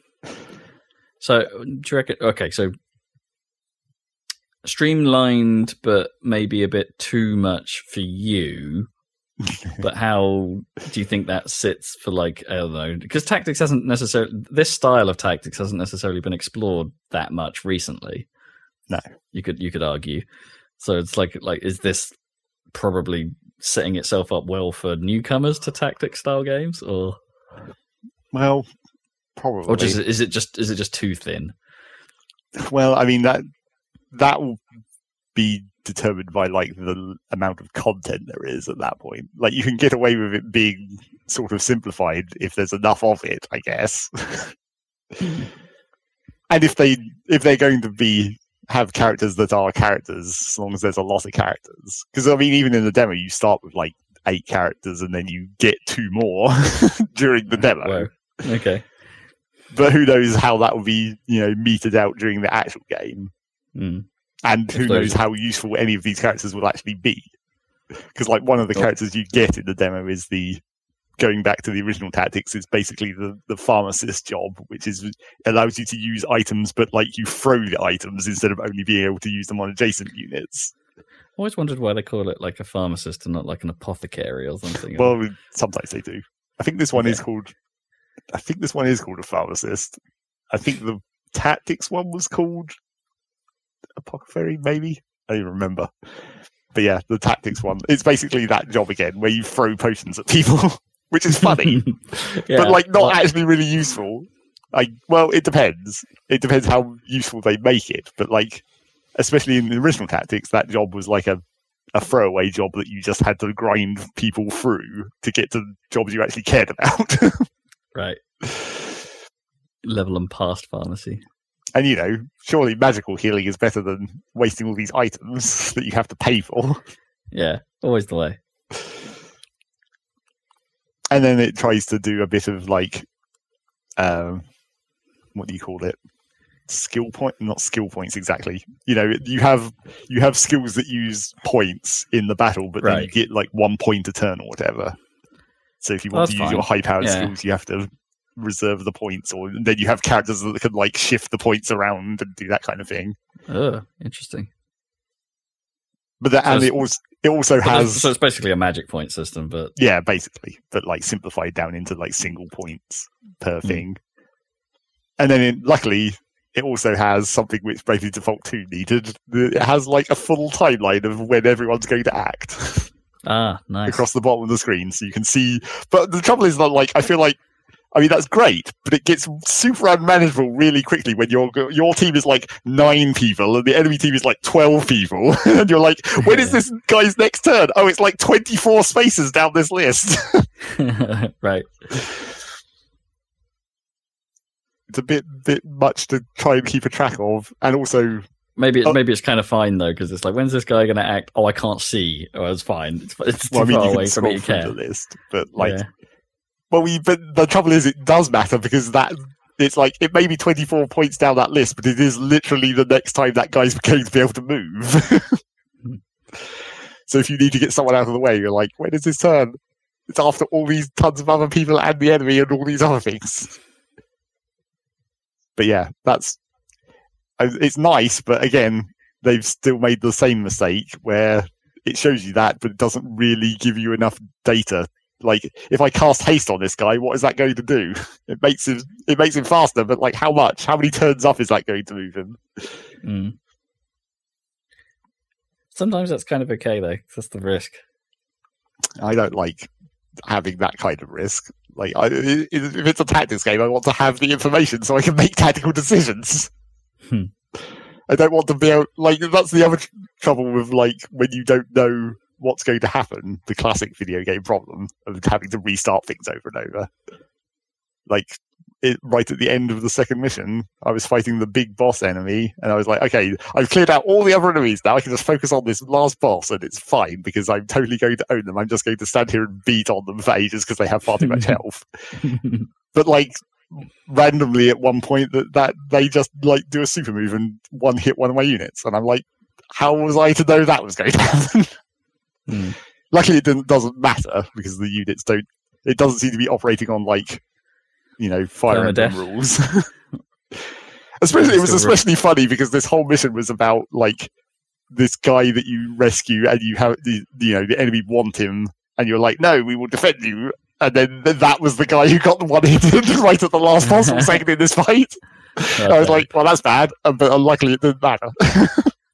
So did they get like knocked out of the fight rather than like killed? yeah, I assume that's how that how they des- describe that happening. Although I wonder if that will apply for everyone. You know, because it seems like it might be the the really annoying situation where like the mission Wait. goal is where if one specific character dies, then you just lose, but everyone else Ah, is right, totally yeah, totally sacrificable. Oh, I bet. I bet that will happen. Yeah. That's always annoying. minute. But yeah, Do you want to talk about um, garbage remakes? You see those, um, was it Legend of Mana and Secret of Mana or things that were in this presentation as well, this Nintendo Direct? I think those looked awful. oh, I mean they're fine-ish. I had a real problem with the one that were like, I forget which one of those two it was, but it was the one that had pixel art characters, but the backgrounds were all like HD watercolor or you know just H- H- HD artwork, and it didn't work. It didn't look right at all. I was sort of sitting there going like, well, you either do the whole lot or you do none of it. Well, I mean, sometimes you can get away with that. Like they think back to when they remade Final Fantasy VI and they fucked that up real badly Oh, in that boy. kind of similar way. Yeah, I think I'd rather them kept the pixel art honestly than do this weird mix. It just yeah, it didn't work either. In fairness, in that Final Fantasy VI remake, the uh, the background art was terrible as well, so it didn't really. And, didn't And the UI properly was way worse. And, and the UI was bad. Yeah, it's like it's an awful, awful thing. It looks like they've put the same team on this. Is what I'm saying.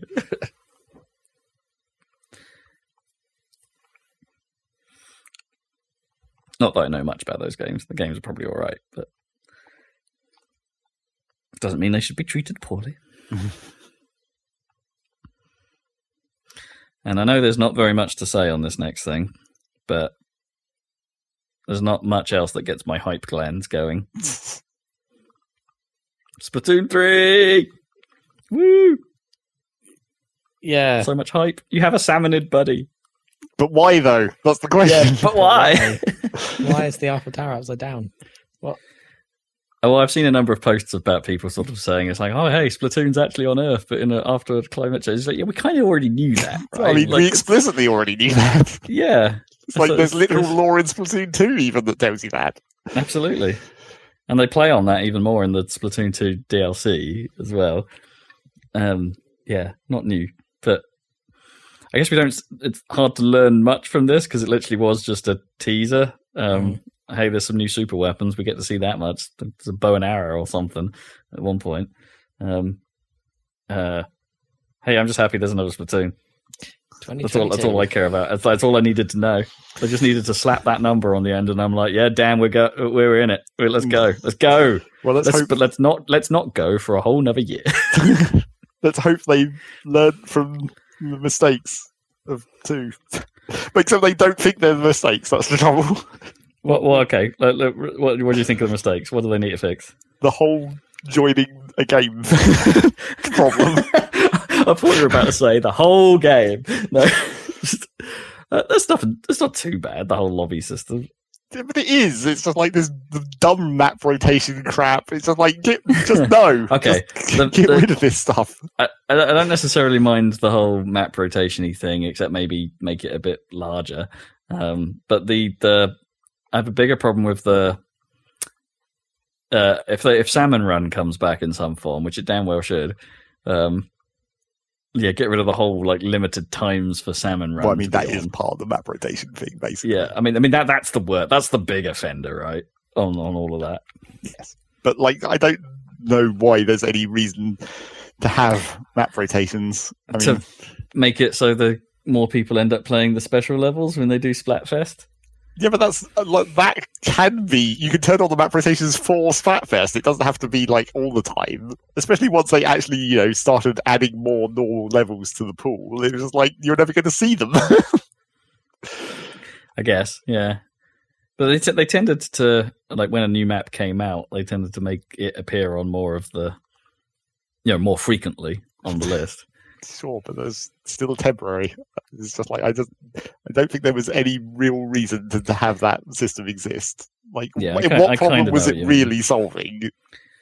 Yeah, I mean the whole the, their argument for Salmon Run was to, to help drive players towards I mean, certain sure, times that to make, make sure sense. it was to make it's sort of yeah to make sure it was populated at certain times. Except Um, apart from you know, you only need four people to play Salmon Run. It's like it, it's literally easier to populate Salmon Run than the actual normal game. than, than the actual game. Yeah, and it's not like they limited things like competitive with the weird game modes and stuff like that. That like based on that, I can sort of, I can get.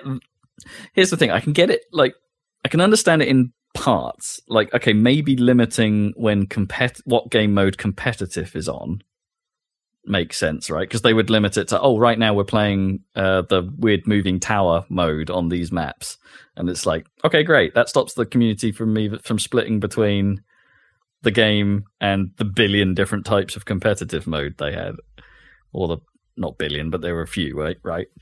Um, well, and you, like and it's like made it so people had to play the different modes in competitive Yeah. specifically, where the modes were more different. Exactly, keeping it focused to like two or three different things you can pick from make sense because that's a problem that's plagued most multiplayer games, to be honest. At some point, where it's just like there's a playlist that no one's in, and it's like, uh, and therefore the players that want to play that have a hard time.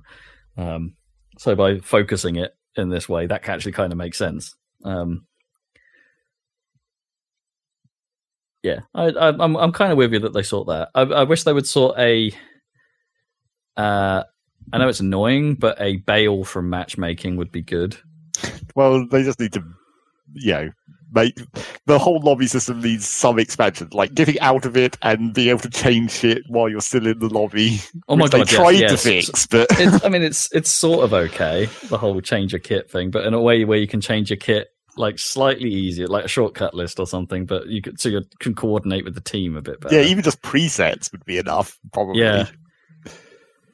Here are your four go-to slots. Or I mean, like yeah, just just steal Call of Duty's class system would be fine. Just steal it. yeah. Um.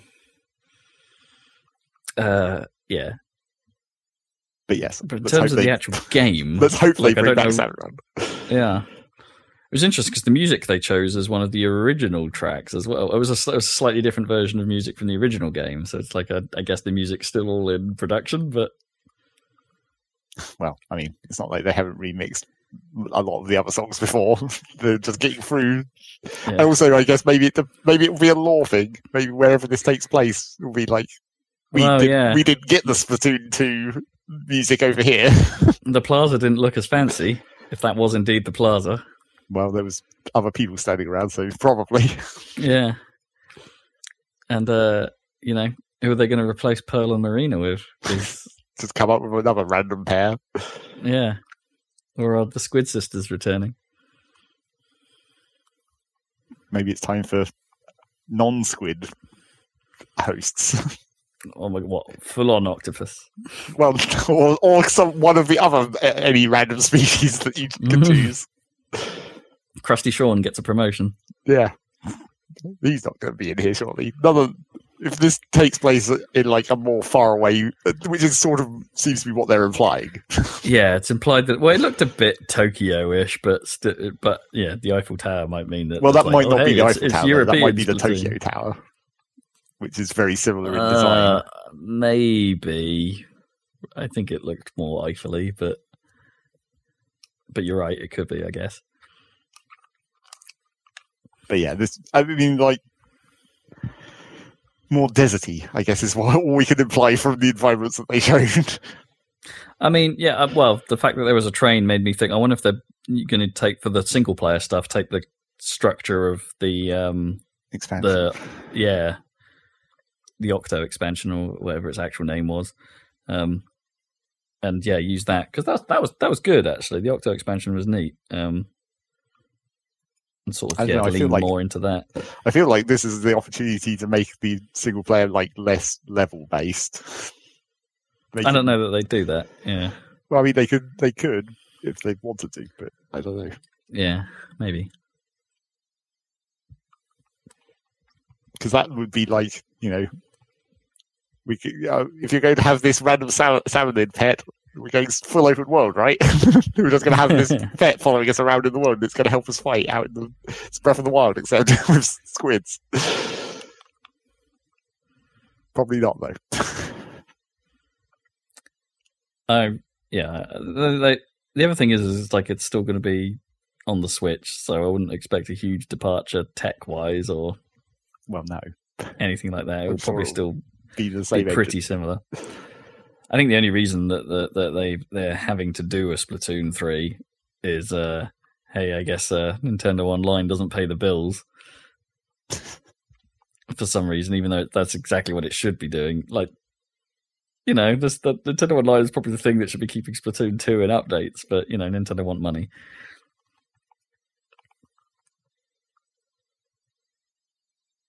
I hope Salmon runs bigger. Yeah. I really do. Well, I hope everything's bigger. Just don't go back. Don't do the same thing again, where you start with like six levels and try and add more over Oh, time. you know they will. That'll hundred percent be what be what it is. Because it's worked for them twice already. Yes, but it sucks.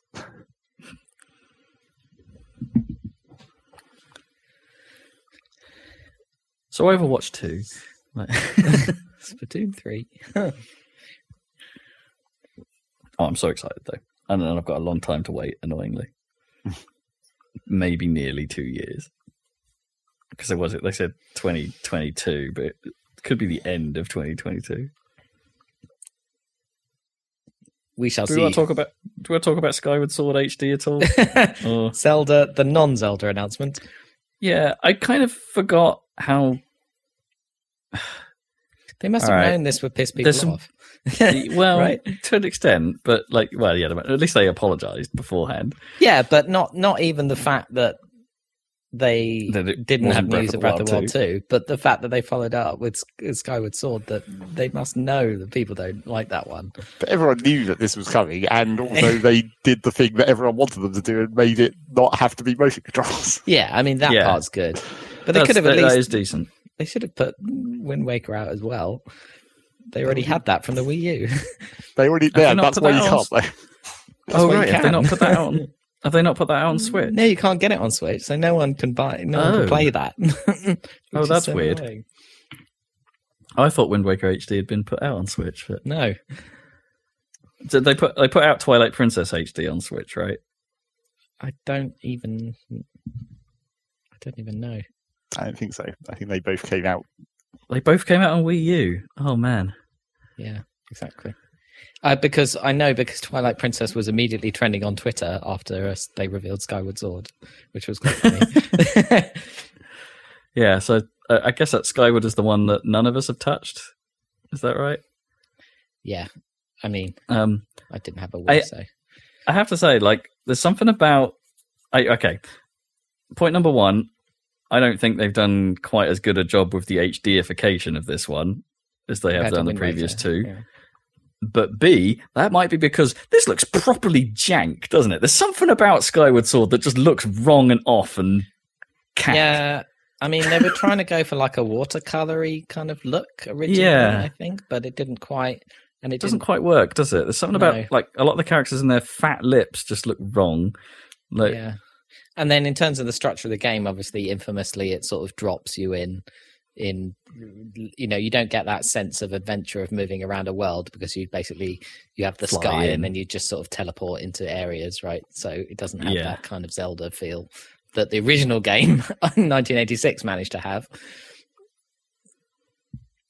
yeah, I can see what you mean. It's sort of segregate, but then Yeah. yeah, you don't put the effort in to get to places. But then, you know, previous games had fast travel systems to sort of get around. Oh that. yeah, yeah, yeah. But Yeah. something about yeah Skyward Sword where it just didn't feel like a full. Zelda I think there's something about just how it moves as well. Just Mm. like I know they're compensating for the motion controls to some degree, but there's just there's something about how Link moves doesn't look appealing. I don't so now know. It's you're like compensating, and now you're uncompensating, and you're Yeah. releasing that game for how much? Sixty quid. I don't- no, probably yeah. Okay, all right. I really wish the Nintendo tax wasn't a thing. It is a bit much. It's like I Well, really- I mean, really- a PS5 game costs seventy quid or something, doesn't it? Oh, yeah, I know, but it's like But that's because that's not the same because Nintendo were already pa- made, making their games full price even before Yeah. everyone was like, we need to make all games more, money, more money. I mean, I bought Yeah. Link's Awakening on Switch, and I'm pretty happy with it. But I'm not going to be getting Skyward Sword. no, I mean, that was a it's full like, um, remake, a complete remake, right?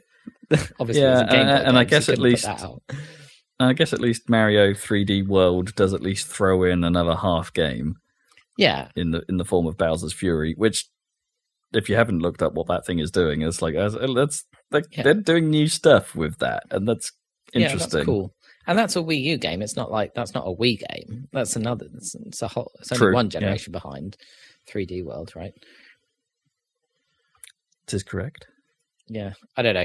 It's just they must have known that they, even if it's a cool thing to have Skyward Sword available, they must Sure, have known yeah. that no one likes that one. and why do you put that after hyping everyone up for Breath of the No. Wild 2 news? I mean, Not it's good idea. that. Yeah, I mean, it's- it's good that they added the non-motion version of it. That I think that Yeah, I mean, but they had to yeah, for because the Switch Lite. the Switch yeah. Lite, yeah, which which is a good thing. But- and their their solution seems decent enough, and uh, with the right swords, the right stick controlling sword swinging, Yeah. that seems that seems decent. I mean, in some ways, that's actually kind of interesting, just in and of itself, right? Like to have the right stick do sword swinging and have Yeah, that directionality be important again. Um, yeah, yeah, that's kind of cool.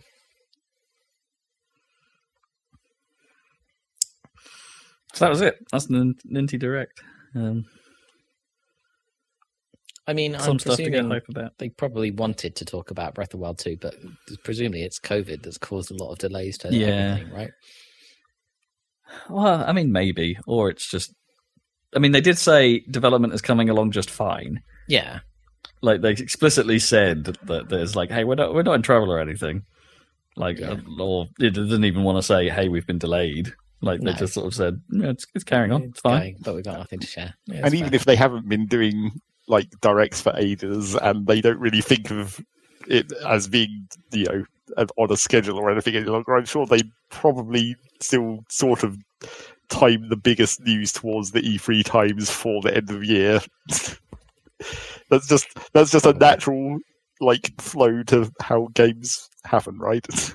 You do all the big news in late summer, and then in the winter, when all the games come out and people buy them at Christmas time. Yeah, yeah. I mean, who knows? They could they could have a a new Switch SKU brewing, but it doesn't seem like it. It won't be this year anyway. Do you think there'll be a Switch Pro next year or something? I don't know. I doubt it. I don't think I don't think we'll see one of those. Hmm. I'm not even sure we'll see a Switch Pro at all. Like, not in the sense of a power upgrade. Hmm. Like, maybe slight refinements here there, but Hmm. I, I don't. Uh, yeah, I don't Yeah. think we'll see it. I think we're, we're more likely to see a switch, a full-on Switch Two, before we see a Switch Pro. I you think? Like, yeah, I reckon if they're going to do it, they'll do a Switch Two, and it'll be like, hey, it's a it's a more powerful Switch, Uh, but hey, we'll still run all the old Switch stuff just Right. fine. Right, but then new games don't have to run on the old Switch. The old Switch, yeah, they'll be that? like we're doing these Switch Two games. I guess at some point they will do that. Yeah, Well, mate, except you know, sense. Nintendo could do Nintendo and just like be like, fuck, we came came up with a Switch and it has all these fancy touchscreen and motion control, but fuck all that, we're doing something completely different again. yeah. Yeah. that, that does seem to be what Nintendo does. I mean, that's exactly what Skyward Sword on Switch is, right? It's like we did all this crazy motion controls, but let's let's let's wind it back. But you Well, can kind least. of, in this in this instance, you can at least do the motion controls exactly if you you know yeah, because because they have the Joy Cons, they can still do that. Well, I feel like in Skyward Sword's case, it was almost the opposite, where they were trying to make a game on technology that didn't exist. Like they, because they, you know, the Wii Motion Plus shit, Yeah. where they tried to hack much better motion controls into the shitty Wii remotes. Basically. Which was a requirement, wasn't it, for Skyward Yeah. Yeah. So they sold it bundled with Skyward Sword, didn't they? so they were trying to had it. basically make a game for for the technology that didn't exist, which is what the Joy Cons are now, essentially. But does a Joy-Con have all of the precision and power of a full Wiimote with the plus and everything? Uh, yes, aside from pointer Pointing. precision. yeah, Pointing, Yeah. right. That's the one thing the Joy Cons can't do. I mean they can do, but not from like physical pointing. They have to interpret the pointing. Yeah, which creates all kinds of problems here and there. Mm. Uh, at the same way that the Wii U, I mean, it's got the same accelerometer tech that the Wii U gamepad has, just a lot smaller. Mm. Because the Wii U gamepad had all that stuff as well, but Yeah. um, The Pro Controller But- has it weirdly. I guess Yeah. it's necessary, but yeah. but they all desync periodically, right? The calibration's not perfect, and nor does it stick. Um, they have they have issues. I mean, that's the the thing that annoys me about when I'm playing Ring Fit is like every now and then the calibration goes off, so it's like. But they, they explicitly remind you frequently. It's like, hey, just point the thing down if you think the calibration's off, and it will reset. So every time you point the ring down, it's like it's recalibrating a little bit like in Splatoon, where there's a dedicated button to recalibrate and recenter, isn't there? Yeah. I was sort of tempted to try and play Spl- teach myself how to play Splatoon without the motion controls and how weird that might be. Because I've always played it with, and a bit of me can't. I can't wrap my head around not doing it, which sounds weird. but I wondered if I'd actually just be slightly better at shooting. I Mm. don't know. Because I was a bit crap last time I tried to play it. Right, Nintendo Direct. Uh, we're going very long actually here, so we better talk about what we've been playing. I don't think there's any other news. Is that That's the big one. That is the big one. Yeah. Okay. God, we are going long. Jeez. Yeah, I hadn't Um, realized. I guess that is the most interesting thing, to be honest, is the Direct. So Yeah. We haven't had news for a while. Let's get out. yeah. Uh, so let's skip on to what you've been playing. Robe. Uh, all right. Let's let's think of ways where I could cut this down a bit. Um, uh, No Man's Sky put out a creature update that I haven't engaged with yet, so I won't talk Yeah. about that. Um, uh, okay. I I've started and I have bounced off a game, um, which doesn't is is noteworthy because me bouncing off stuff isn't all that common. Right. Um, uh, I tried to play the Falconeer on Xbox Series X uh, because it's available on Game Pass now. Um, it is a, um, I think it's also available on PC, um, but it was it was an Xbox, it was a Series X launch title, um, and I think along alongside Dirt Five, one of the first games to support 120 frames per second on a console. Um, so you know, noteworthy. And it's also a bit of a looker, has to be said. Like it's it's got a nice, um, uh, sort of flat textured quality um to things. But it okay, I should probably explain what this is. You're a, you are a falconeer. You're a dude that rides a giant falcon. Speedbirds. Um, Speed bad. The- that uh yeah and in a sort of world that's basically one giant ocean with a few little islands and outposts trying to make a living here and there which leads to bigger factions and little guys just trying to survive and skullduggery and hey, this is a dogfighting game with birds. Uh, so a bit of me was like, oh, cool, I could get into a bit of that. That could be like a like a Star Fox or Rage mode kind of thing. It's got a bit of open worldiness going on where you can go to places and discover things and take on jobs and mutate and upgrade your birds or buy different birds. And it's like, yeah, all right, I'll give this a go. Um, yeah, and uh, like I said, it looks pretty good. It runs at 4K 60 um, on my machine. Uh, uh, you know, you can you can you can rig it up for 120 frames if you've got the got the setup for it as well. Um, uh, it looks very nice, very nice lighting effects, like of sunsets and the changing of the day cycle in the clouds and stuff. And the sea looks pretty good as well. Um, uh, I, I'm I'm also kind of fond on its voice acting. Uh, Mhm. Fond of its voice. It's it's like because it's not good. I can't I can't honestly say that I, its voice acting is good, but it's kind of like hammy and overdone with stupid accents in a way I really appreciate. Sweet. Like like in the first town of Dunkel, your guy, your your your the guy that's giving you missions talks a bit like this in this weird voice whilst wearing an outfit that looks a little bit like a reverend's, like or a monk sort of hoodie kind of thing. Uh, he's, he's a bit like this. And then you've got your wingman who talks like this constantly. Excellent. And it's it's it's over the top and bonkers in a way that I yeah I really it's it's dumb and I love it. Um, but that's kind of all I like about it, which is a shame because I actually think the flying around and the combat pretty is pretty sucky. Aw. It's like there's okay for one thing before you even get to the combat there is a smeg ton of downtime. Like you are just like it takes ages to fly anywhere, um, which is somewhat compounded by its systems, which are kind of both good and bad at the same time. In that um, if you if you fly upwards, it costs energy, um, in that your bird can't maintain that very well. But you need energy in order to do the barrel roll or Do to dash. roll. Exactly, yeah, that kind of barrel roll, um, or to dash, which is you know to speed up a bit. Um, and you can't do any either of those things without energy. Um, so you gain energy by diving. So the more you dive, the more energy you gain, and you just gain a little bit of energy over time as well. Or you can catch up drafts, which will fill your energy up and send you uh, upwards in altitude. So you're balancing all those systems, but you know, to fl- order to fly places, you you basically want to be dashing the whole time. And it's like, okay, so I've actually got to be flying downwards a little bit to keep my dash up, but then I'll go reach the sea. So now I'm scanning around looking for updrafts while I'm at sea level, and it's like, oh, there's not very many of these. Uh, I guess I'll climb then, um, which is really slow, and Mm. get a bit up so I can then dive and dash down slowly again. Um, there are also these jet streams that they put in the air that you should be able to waft into and get your energy back and also get just blown along in the direction of the stream.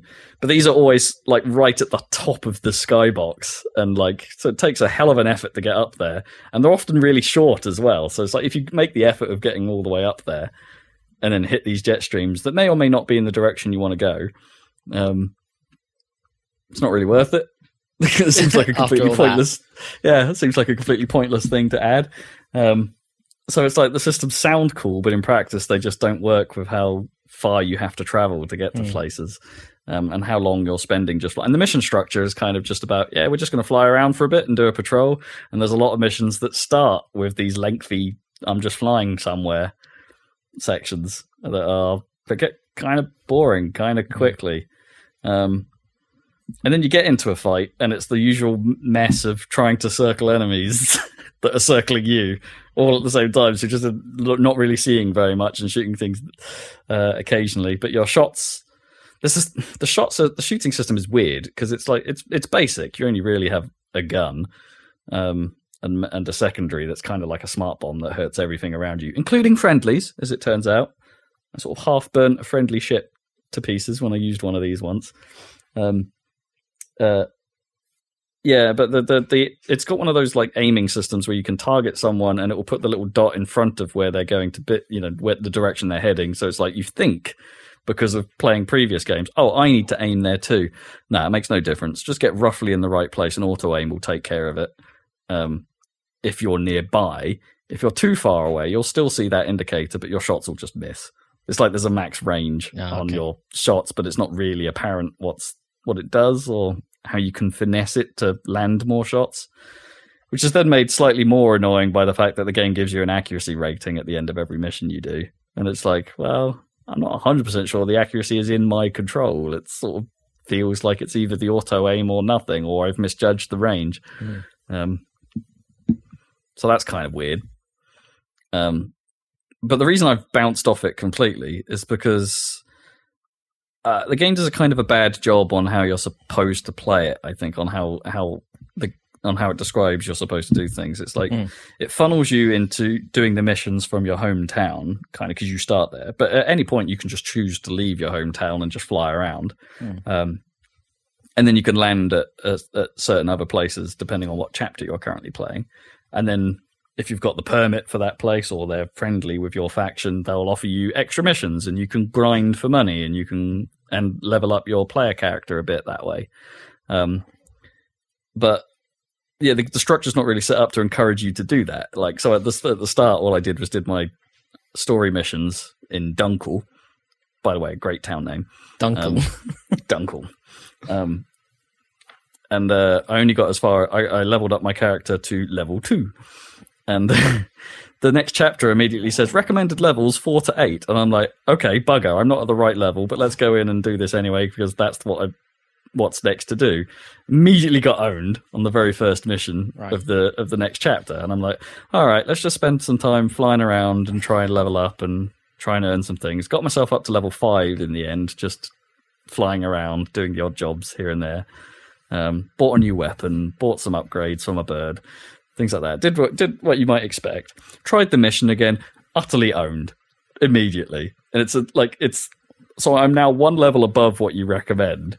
But and I've leveled up and done all this stuff, and I still go into the mission, do a lengthy flight and patrol around the area, up until a fight where I just get immediately downed the moment I see anyone, and it's like, yeah, all right, I'm out. Of I don't know what I'm supposed to be doing. This is no fun at all. Am I supposed? I... You've lost me, game. wow. Sorry, because I, can't be asked to retry that goddamn thing again. Because it's just I don't understand. Like I've, you fly around for friggin' ages and then just get immediately owned by these things, and it's just like, nah. I I don't know what I'm doing wrong, and it takes me ages to try. So screw you. Yeah. You're not right. Yeah, it's in a. You are not respecting me as a player or respecting my time. Just don't waste my time. Exactly. So had it with you. Um, which is a shame, and uh, like because the game does review pretty well, but I'm clearly missing something that these reviewers saw. Um, yeah, that uh, bit of a shame. Uh, so what I have been playing that is a bit of me, and that we haven't talked about before, is I also available on Game Pass because everything I play is on Game Pass these days. It seems It is these days. um, uh, is River City Girls.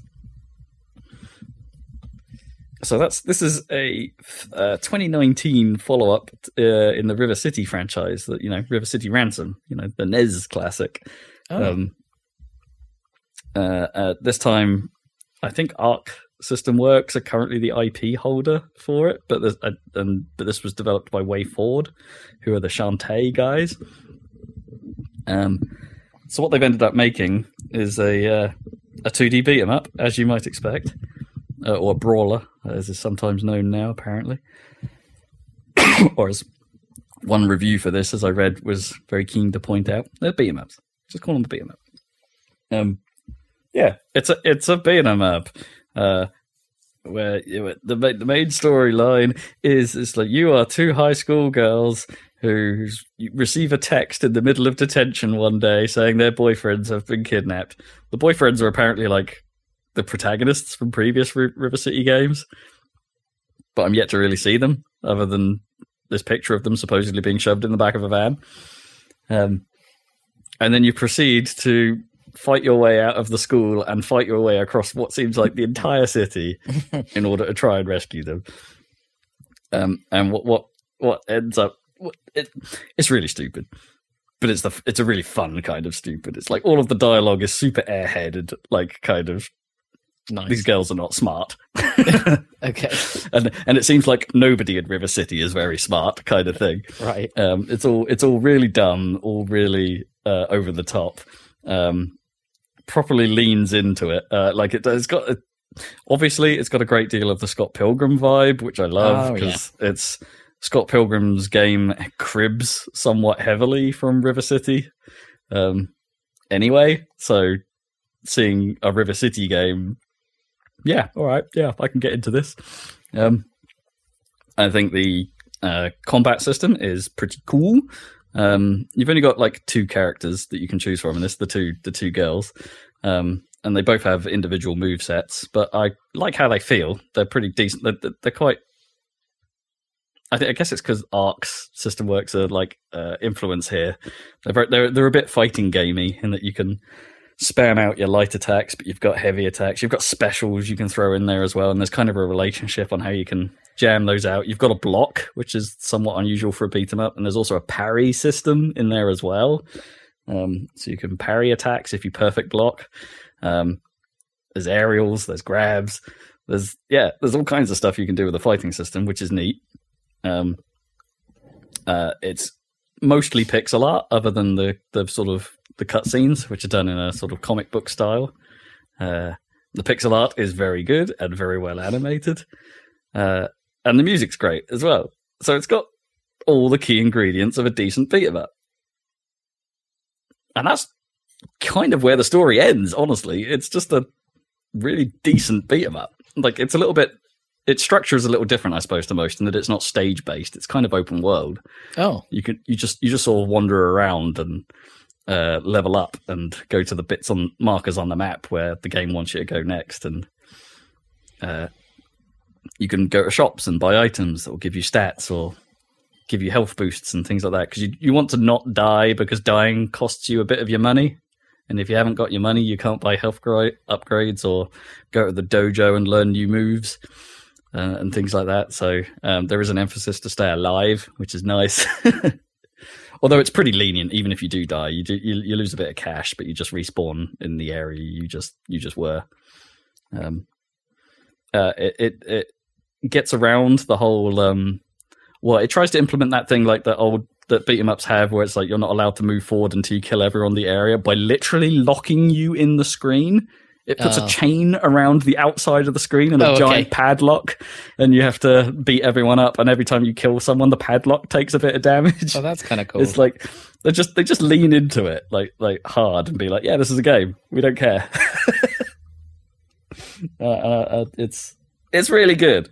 It's it's it's a lot of fun. It's one of those things I think of. Obviously, it's a beat 'em up, so it's like Streets of Rage. It's like I I, I want a second player, really, right, right, right. um, um, to to to enjoy enjoy it to the, to the fullest. but it's got all um, of that, right? So if if if COVID was over, then you guys could be playing it.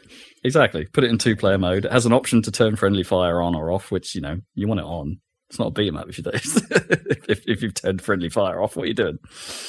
Um, you want to be able to accidentally throw your partner. Uh, yeah, it, I find it really cool. I think some of the boss the boss fights are particularly good so far, which is not a thing I say all that often. Honestly, like most of the time, I think the boss fights are the weak points. And in fairness, the last one I did was pretty weak but all of them up to that point have been fun moments. Um, I wish there was an easier way to skip all of the cutscene stuff that leads into a boss fight. I mean, you can skip the individual parts, but you're still saying skip this part, wait for the next part to start, Uh, then skip the next part, yeah. then wait for that. So there's still a few hoops to go through before you get back into the fight. But uh, and then, but the the the boss fights are given a sort of they're made into a moment because like you get a little sort of anime style cutscene that introduces the boss. Like so properly animated kind of stuff. And then there's like a versus screen that appears to be like kyoko versus Misuzu. And it'd be like and then the fight begins. Uh, and then and then the music even at that point becomes becomes even amplified and becomes like a like a hyper like a fast chip tune kind of thing suddenly everything devolves from the like most of the soundtrack is what I'd call like I guess a poppy, almost retro wave style Mhm. thing, which is very cool at the best of times. but then it just it just just goes into full on chip mode when you're in a boss fight, and I think the music might actually be done by Chipzel, um, and it's it's brilliant. It's great. It's like those moments, like they make the boss fights feel like proper moments, and it's I, I'm I'm all over this game. Honestly, I think it's great. River City Girls. River City Goyles. If I was to put it in the uh, Parthenon of uh, fighting games, I think it's above Streets of Rage 4, Wow. not as high as um, Scott Pilgrim. uh, not as high as Scott Pilgrim. I love Scott Pilgrim far too much. Um, uh, Double Dragon. way above Battletoads because Battletoads managed to screw up their fighting part. the rest of the game was weird and wonderful, but the fighting bit was like not that great. Um, uh, I do wish the if I have one nitpick, I think it's that I wish the enemy variety uh, was a bit stronger. Mm. Um, they tend to all just be guys that can punch and kick. Like there's a few, there's a there is one bad guy in particular that had me uh, like laugh out loud when I come across it, and I won't spoil it because it's brilliant. Um, uh, but yeah, it was just like I can't believe you did that kind of thing. it's fantastic. Um, uh, but there's uh, generally the, the, the the moves that the enemies use against you aren't all that varied. I don't think, and perhaps they could have done more work there to make that more interesting.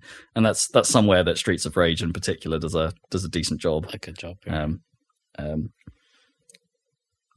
in fact, I think that's generally a problem with most beat 'em ups. To be honest, is like is enemy variety.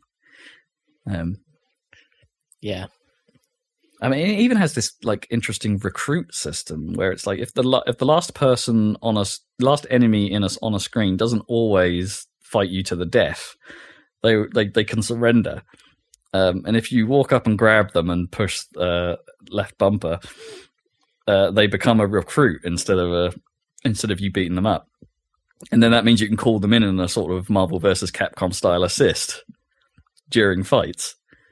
So you've got an even uh, like an, uh, yet another layer on top of the the fighting system that you can employ at various moments, and depending on which recruit you have, it like depends on the move they're going to come in and do. Um, but they can get hurt as well, uh, and if they get hurt too many times, then you lose them as a recruit, and you've got to try and recruit someone else. Like Assassin's Um, Creed Brotherhood. Yeah, and, and and every class of recruit, I think, has like a they they have like standard color variations, and then there's one in each each enemy type that's like slightly stronger than the others. So if you recruit those, they get more hit points before you lose them, uh, and stuff like that. So you're looking for those. so you can filter them filter them back to Mother Base. if only. And I wish the frying pan made a more satisfying noise. Just saying. well did they not download fryingpan.waz or whatever the fuck or like, or like the Vic and Bob. Vic and pan Bob noise. one, yeah. No, it makes a very sort of unsatisfying sort of phoop sort of noise, and it's like, oh, that's a bit disappointing. It's, it's like uh, Streets of Rage had that problem with its pipe, and then it didn't sound nearly as cool as the one on the Mega Drive, where it's like No. that. Where every time you swung it, it made a kind of woof sort of noise. Um, but there is a giant fish you can hit people over the head with, so that's fine. Does it go fish?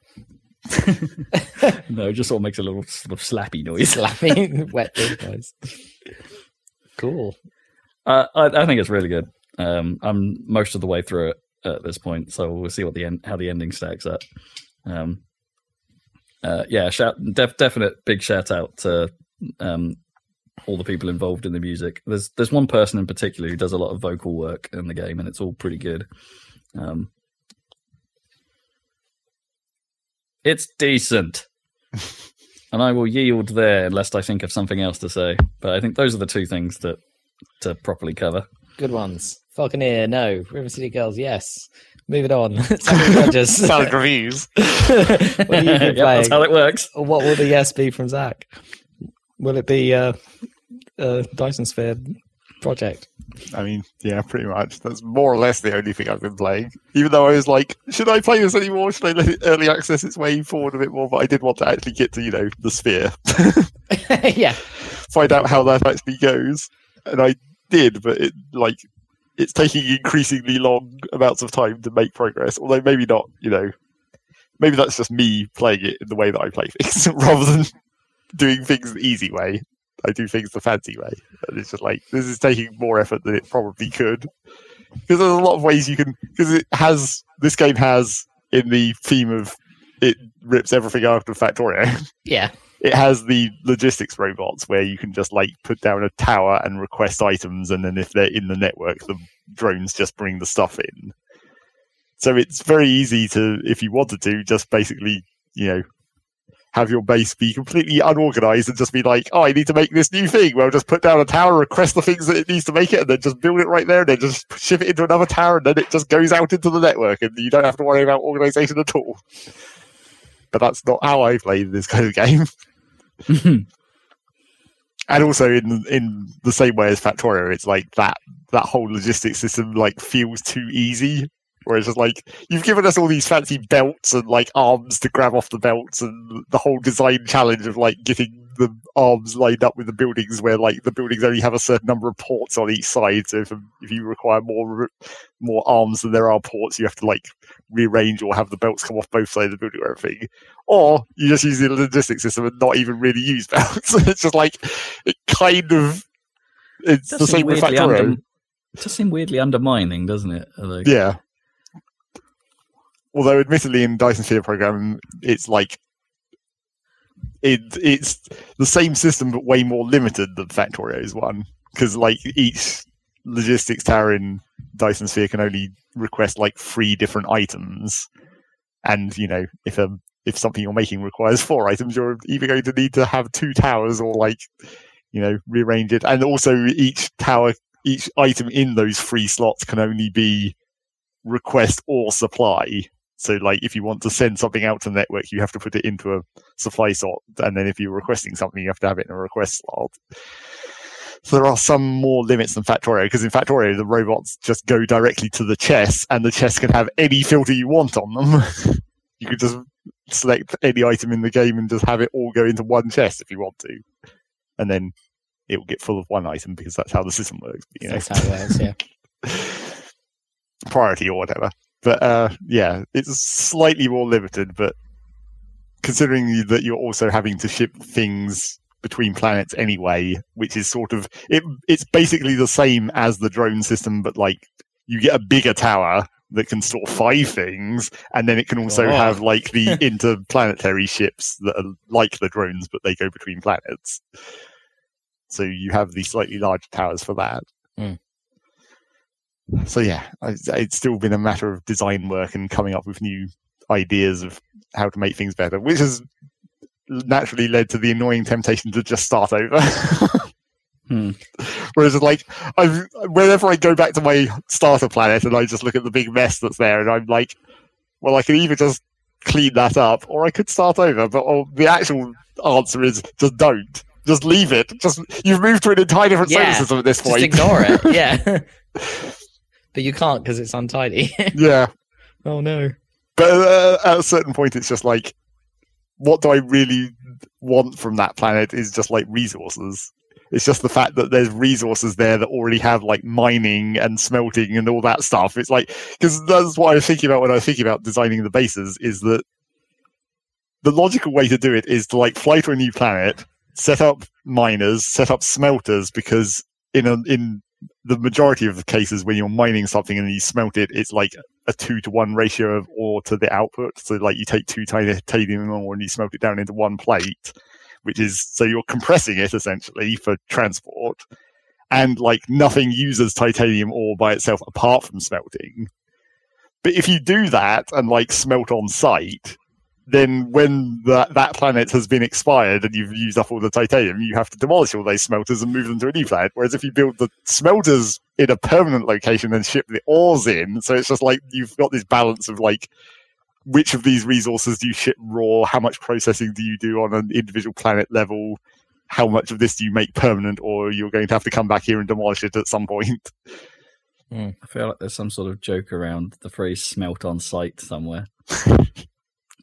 it's like you, you know, it's not it's not dangerous enough to shoot on site, but it's yes, you have to smelt it. Do you think this is this is what's going to happen in the distant future? We're going to be looking back at Earth, going, "Well, it's all fucked up, but like there's resources, there's, useful, there's, useful, stuff there." I mean, we could demolish everything, and like terraform our own uh, terror.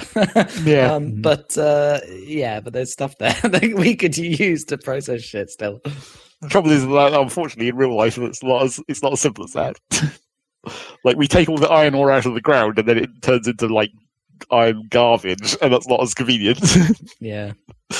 Whereas in this game, it's just like chunks of iron sticking out of the ground, and then you just mine them and they disappear. And they're gone. Yeah. Well, they'd be put into the Dyson sphere, weren't they? So they would Yeah, be gone. in They would be gone, right? but yeah, I've, so I've got to the point of building a Dyson sphere, and like you have to make these specific carrier rockets.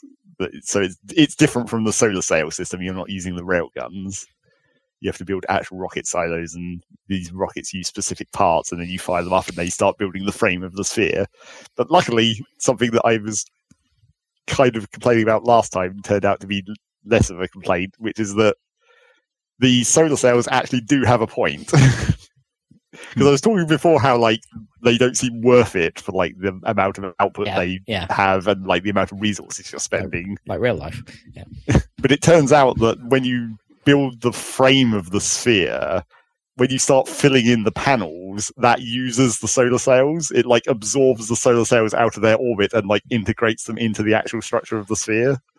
So like building the whole infrastructure to build the solar sails and the railguns and all that stuff, it's like it's not that worthwhile to use by itself, but it is like actually a requirement to make the proper sphere anyway. So you might as well. Which makes it, you know, less annoying to be like, I built this whole Hmm. thing and it's kind of crap. now it's like, I built this whole thing, it's kind of crap now, but it will be good in the future. but yeah, so I started building the sphere and it very rapidly out, you know, outpowered the solar sails by significant margins. In fact, like way, there's, it's a, I think the game maybe has a balance problem in the late game again of like, what do you do with all this power? I mean, admittedly, that is kind of the point of a Dyson sphere. You get so much power, you don't know what to do. Yeah, with it. yeah. That's the idea. Yeah. but you, there's definitely like the tech tree gets very thin at this high level, and there's mm. just like not much to do with it. Like you have all this power, and the only thing you can do, the only thing you can do with the Dyson sphere is you have the ray receivers that draw the power out of it. So you put them on a planet, and it just brings power in, and you normally just put that into your power grid, and then you can use batteries essentially to like charge batteries from that and then ship those. So you can have like remote power essentially by shipping batteries around or you know as long as you're in the same solar system you can just build the ray receivers and pull the power down wherever.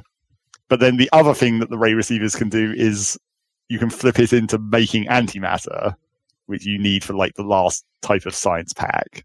So it's like a requirement. But then the only other thing you can do with antimatter is turn it into antimatter fuel cells, which can run a different type of power station. And it's like, It's just more power in the end. Yeah. well, it's uh, it's just more power, and also it's like expendable power because you're like you're consuming more resources, like the metal or whatever that you still need to make the antimatter fuel cell. You're consuming that to make power, whereas if you're using the batteries, which are completely reusable, yeah. you're not expending any resources. So why Yeah. would you even bother? Is it more energy dense or something? Easier it ship? more energy dense, but Yeah. like I actually looked at the numbers, like did the calculation of like if you're shipping one shipload of antimatter cells versus however many shiploads of batteries it would take to make the same amount of power, Yeah. considering that you're having to expend resources to use the space warpers to have your ships travel around. Travel. Yeah. It's actually still way more resource efficient to use them uh, accumu- the, use the batteries batteries. rather than the cell the antimatter. Weird. That seems like a balance issue, maybe. Yeah.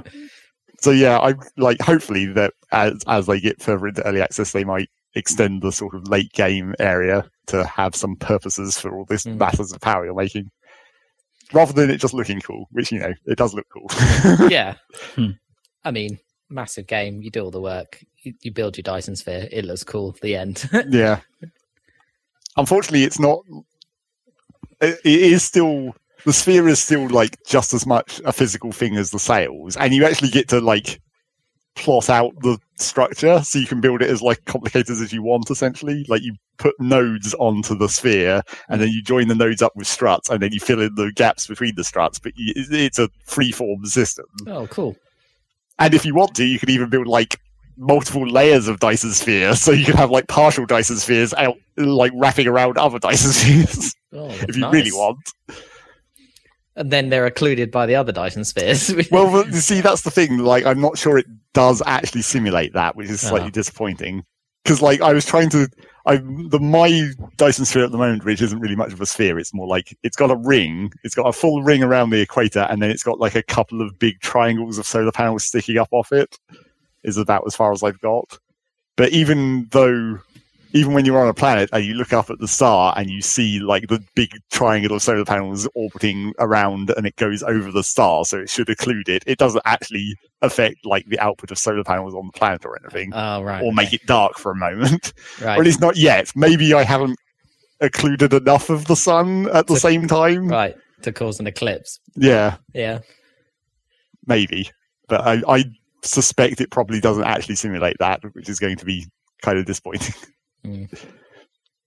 But you know, they could easily fix that in theory. Well, Yeah. I say easily. I'm not sure exactly how you'd do it. You'd have to make some kind of calculation of like how You'd much do- percentage of the have- surface of the sun is occluded. well, you'd have to do some basic ray tracing, I imagine. Well, right? yeah, Hmm. some kind of inverse square arrangement. But it would be cool if it did actually. And the other thing that I've I noticed, like as I played more, that I thought was weird, but kind of makes sense from a usability aspect, is the color of the star doesn't affect the lighting of the planet except at like dawn. Hmm. It's really weird. Like I'm, my main base now is in a blue star system, which I'm building the Dyson Sphere around, which is also another reason my Dyson Sphere puts out so much ridiculous amounts of power because the, like the hmm. star luminosity is like two times as bright as any other star. Right. so it's putting out insane power, but it's blue, and like in at right at dawn when like you're just having the sun rise up, you'll see your buildings get like blue, but then as it turns into day, it's just like generic regular lighting, and I can understand understand why you'd do that because having a blue filter over everything would make it probably quite difficult to Would- see what the hell you were doing. yeah, yeah, fair enough. but it, it's kind of weird. I think maybe they could like make it subtle, but have it, you know, have it matter a little Still, bit. matter a bit. Yeah. Hmm. And I'm also still still interested to maybe go and just warp around to some of the weirder star systems just to see what they look like. Because there's neutron stars and there's a black hole. Oh, If you want to, you can build a Dyson sphere around the black hole. I mean, Hmm. that does that would work, right? Because if you have an accretion disk or something, then you could get energy from it glowing or whatever. Right? sure, but then presumably that would run out over time, right? The, the accretion disk would get absorbed into the black hole and the energy would go away. Eventually, but Well, I think probably faster than a star would die, I would imagine. I If there was no Yeah, new mass being introduced into the system. Yeah, that's true. I guess maybe it only works with like. You couldn't do it with a supermassive black hole; it'd be just too big, right? Yeah. Yeah, then you then you'd be talking about a sphere around around a galaxy, effectively, or at least Yeah. yeah, or at least the center of a galaxy. Yeah, but yeah, I haven't seen what's up with those, and presumably they still might have planetary systems. Maybe Hmm. I haven't really found. black hole. Yeah, but Well, yeah, it might. I haven't really seen very many. I think there's like quite a few like weird variations of planets. I did find one, which is actually why I built my Dyson Sphere in this blue star system as well. Is like the planet I'm uh, using as the launch site for the solar sails is tidally locked, Mhm. which is obviously great for the solar sail railguns because then they don't. They're never. yeah, They they always have line of sight. Yeah. which is nice. And also, obviously, if you build solar panels on that planet, they're always in the sun. and the ray receivers to pull the power down from the Dyson sphere always have line of sight as well. yeah, that's nice. So that's helpful. But then, then You there's got, like, presume you got half the planet that's useless though. well, I mean, that's well- where you build all the factories. Yeah, yeah, Like all the yeah. ray receivers and solar panels go on the light side, and all the production stuff goes on the dark oh, On the side. dark side, yeah. but yeah, there's other weird variations like that. Some of them are kind of irrelevant, where it's like reverse rotation, where the planet rotates the opposite direction, doesn't really have any effect. No. And then, yeah, there's a few other. Well, most of the variations are like rare resources. Like another planet in this system has a sulfuric acid ocean, so you don't have to make sulfuric acid the usual way. You just pump it out of that ocean and ship it out, right. Yeah. That kind of thing. But I think there are a few other like weird planetary things that I haven't seen yet that are maybe more, you know, variable than just just tidal locking. Uh, tidal locking is the is the most important one, clearly, just because of the whole line of sight situation. But yeah, that's Dyson Sphere program. That's more or How's less all I played. I'm a bit lost. How does dawn and dusk work in a Dyson sphere anyway? If it's just surrounding a star, Well, these Really are everything planets. is sunlight. This is pre Dyson Sphere, right? yeah, Oh, okay. yeah. I was. I mean, the tidal locking is one way that you could get permanent line of sight. The other way would be to have a planet with like super high axial tilt, I guess. Because low axial tilt, you always have the poles be in view. But say you had axial tilt over uh, at like ninety degrees, then one pole would face the sun half the time, but like permanently. That'd be weird. And kind of cool. I wonder if it has that. I think the highest tilt I've seen is like thirty or forty degrees. Which we've got a planet with high tilt, don't we? U- Yeah, it's like Uranus is like Yeah. sideways, essentially. It's like 70 or 80, I think. Yeah. That as a gas giant, you can't really tell. Yeah, I suppose you can't really tell. so there's that. That's more or less all I played. I didn't. Well, um, No one man should have all that power. well, yeah. exactly. I mean, that's, The the other thing that happened with regards to things that I talked about last time is like I stopped playing Stardew at the exact moment where the new content started. it was really dumb. Whoop. I don't know why. It's like I got all the way through. I uh, like I got to the point where you're repairing the boat that will take you to the new island, and I got all the all the resources to do that, and then I stopped playing. okay. so maybe I will will actually get back to that if I can remember what I was even doing. Luckily, I think I was in. Was I still in winter, or had I actually got to spring? I think I was in spring of year two. But uh, again, by the time you're in spring of year two of Stardew, like the farm is almost irrelevant. Like you, you've you've probably Right. got enough like greenhouse crops or whatever that you're just making all the money you'll ever need. Although there are some quite expensive late game things that happened even before this patch. Like you can upgrade the town in various ways for like five hundred thousand gold or whatever. so yeah, I mean, I still need to get to that, and I probably will. And we haven't played any Factorio, not necessarily because of what I said last time about the complexity of the mod driving us away or whatever. It's more just like we've been doing other things for a couple of weeks. I've been Dyson sphering and other games have been happening with other people. no one man should have all that power. You know what? You know what Dyson's first name was? Freeman, Freeman. Forget about Freeman. We're pulling out. I wonder if Gordon Freeman. Do you think that's a reference to Freeman Dyson, as well as being like free man? Like I mean, like a it could be. deliberate. Yeah, because he's a physicist, isn't he? Or it could have been based on Feynman. Or Feynman. Yeah, Feynman, but yeah. but Dyson is literally called Freeman. Right? Yeah, yeah. but yeah, No um, famous Gordons. well, He's not- he's not there called probably Gordon. are famous Gordons, but Gordon Ramsay. Not based on him. no, probably not. Right. Uh, Hey, I remembered I played through that Hive Busters thing for Gears 5. Didn't you talk about that last time? I don't even remember. I started it last time. I oh, finished right, it. you finished it. It's all right. I think that sums that up. Oh, you know what we you didn't talk about that we should probably fit in real quick at the end of this podcast. Oh, yeah. You you played a demo. Oh, yeah, I did. Hyrule Warriors. No, that Balan Wonderland, no, Wonder World thing. Yeah, I didn't get around to playing it, but I listened to Rob play it, and it was, it was pretty funny just hearing Rob commentate what the hell was going on because it doesn't make any sense, of course. No, it, I mean, the game doesn't make any sense whilst you're even looking at it, honestly. um, that's a weird thing uh, that is purely. Uh, the visual craziness is not matched by the fun of the gameplay. Long story short, a, a lot of crazy stuff happens at the start of that, and then in the demo, yeah, there's some. Wi- just trying to, yeah, uh, like I said, I think it's more fun trying to describe things as they're happening on screen and just being like, what is going on here?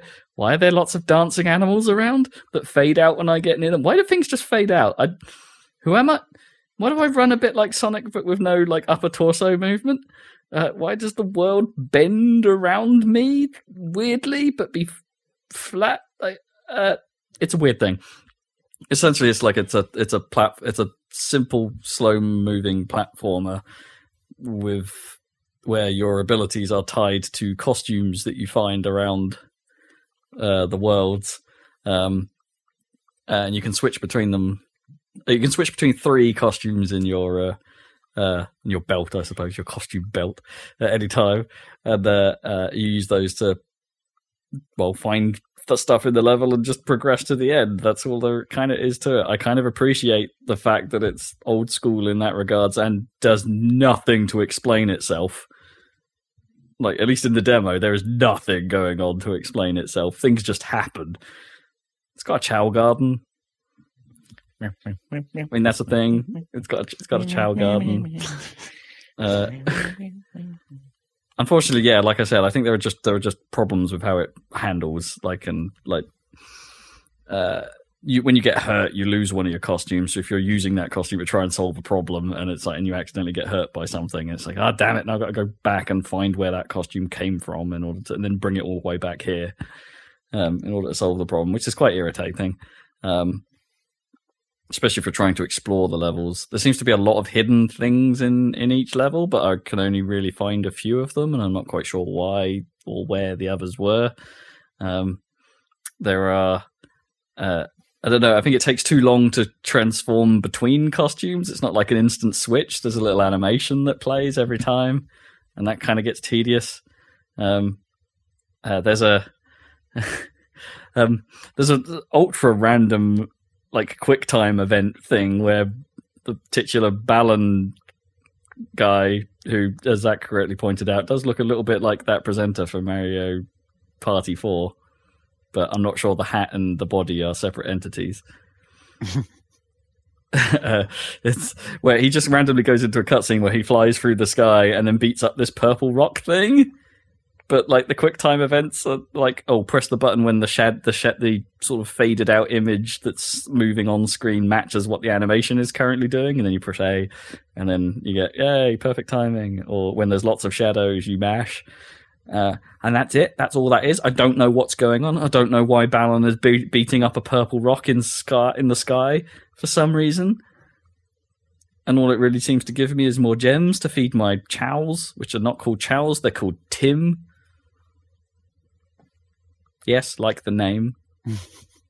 Make sure you feed Tim. Feed your Tim. Tiny Tim. Although T- Tiny Tim is building a tower, apparently. Yeah, I don't think I get it, which is a shame because I think its craziness factor is up there on the good bit, but how it plays is not on the good bit. Whatever the good bit is, it's like some kind of platform you have to stand on.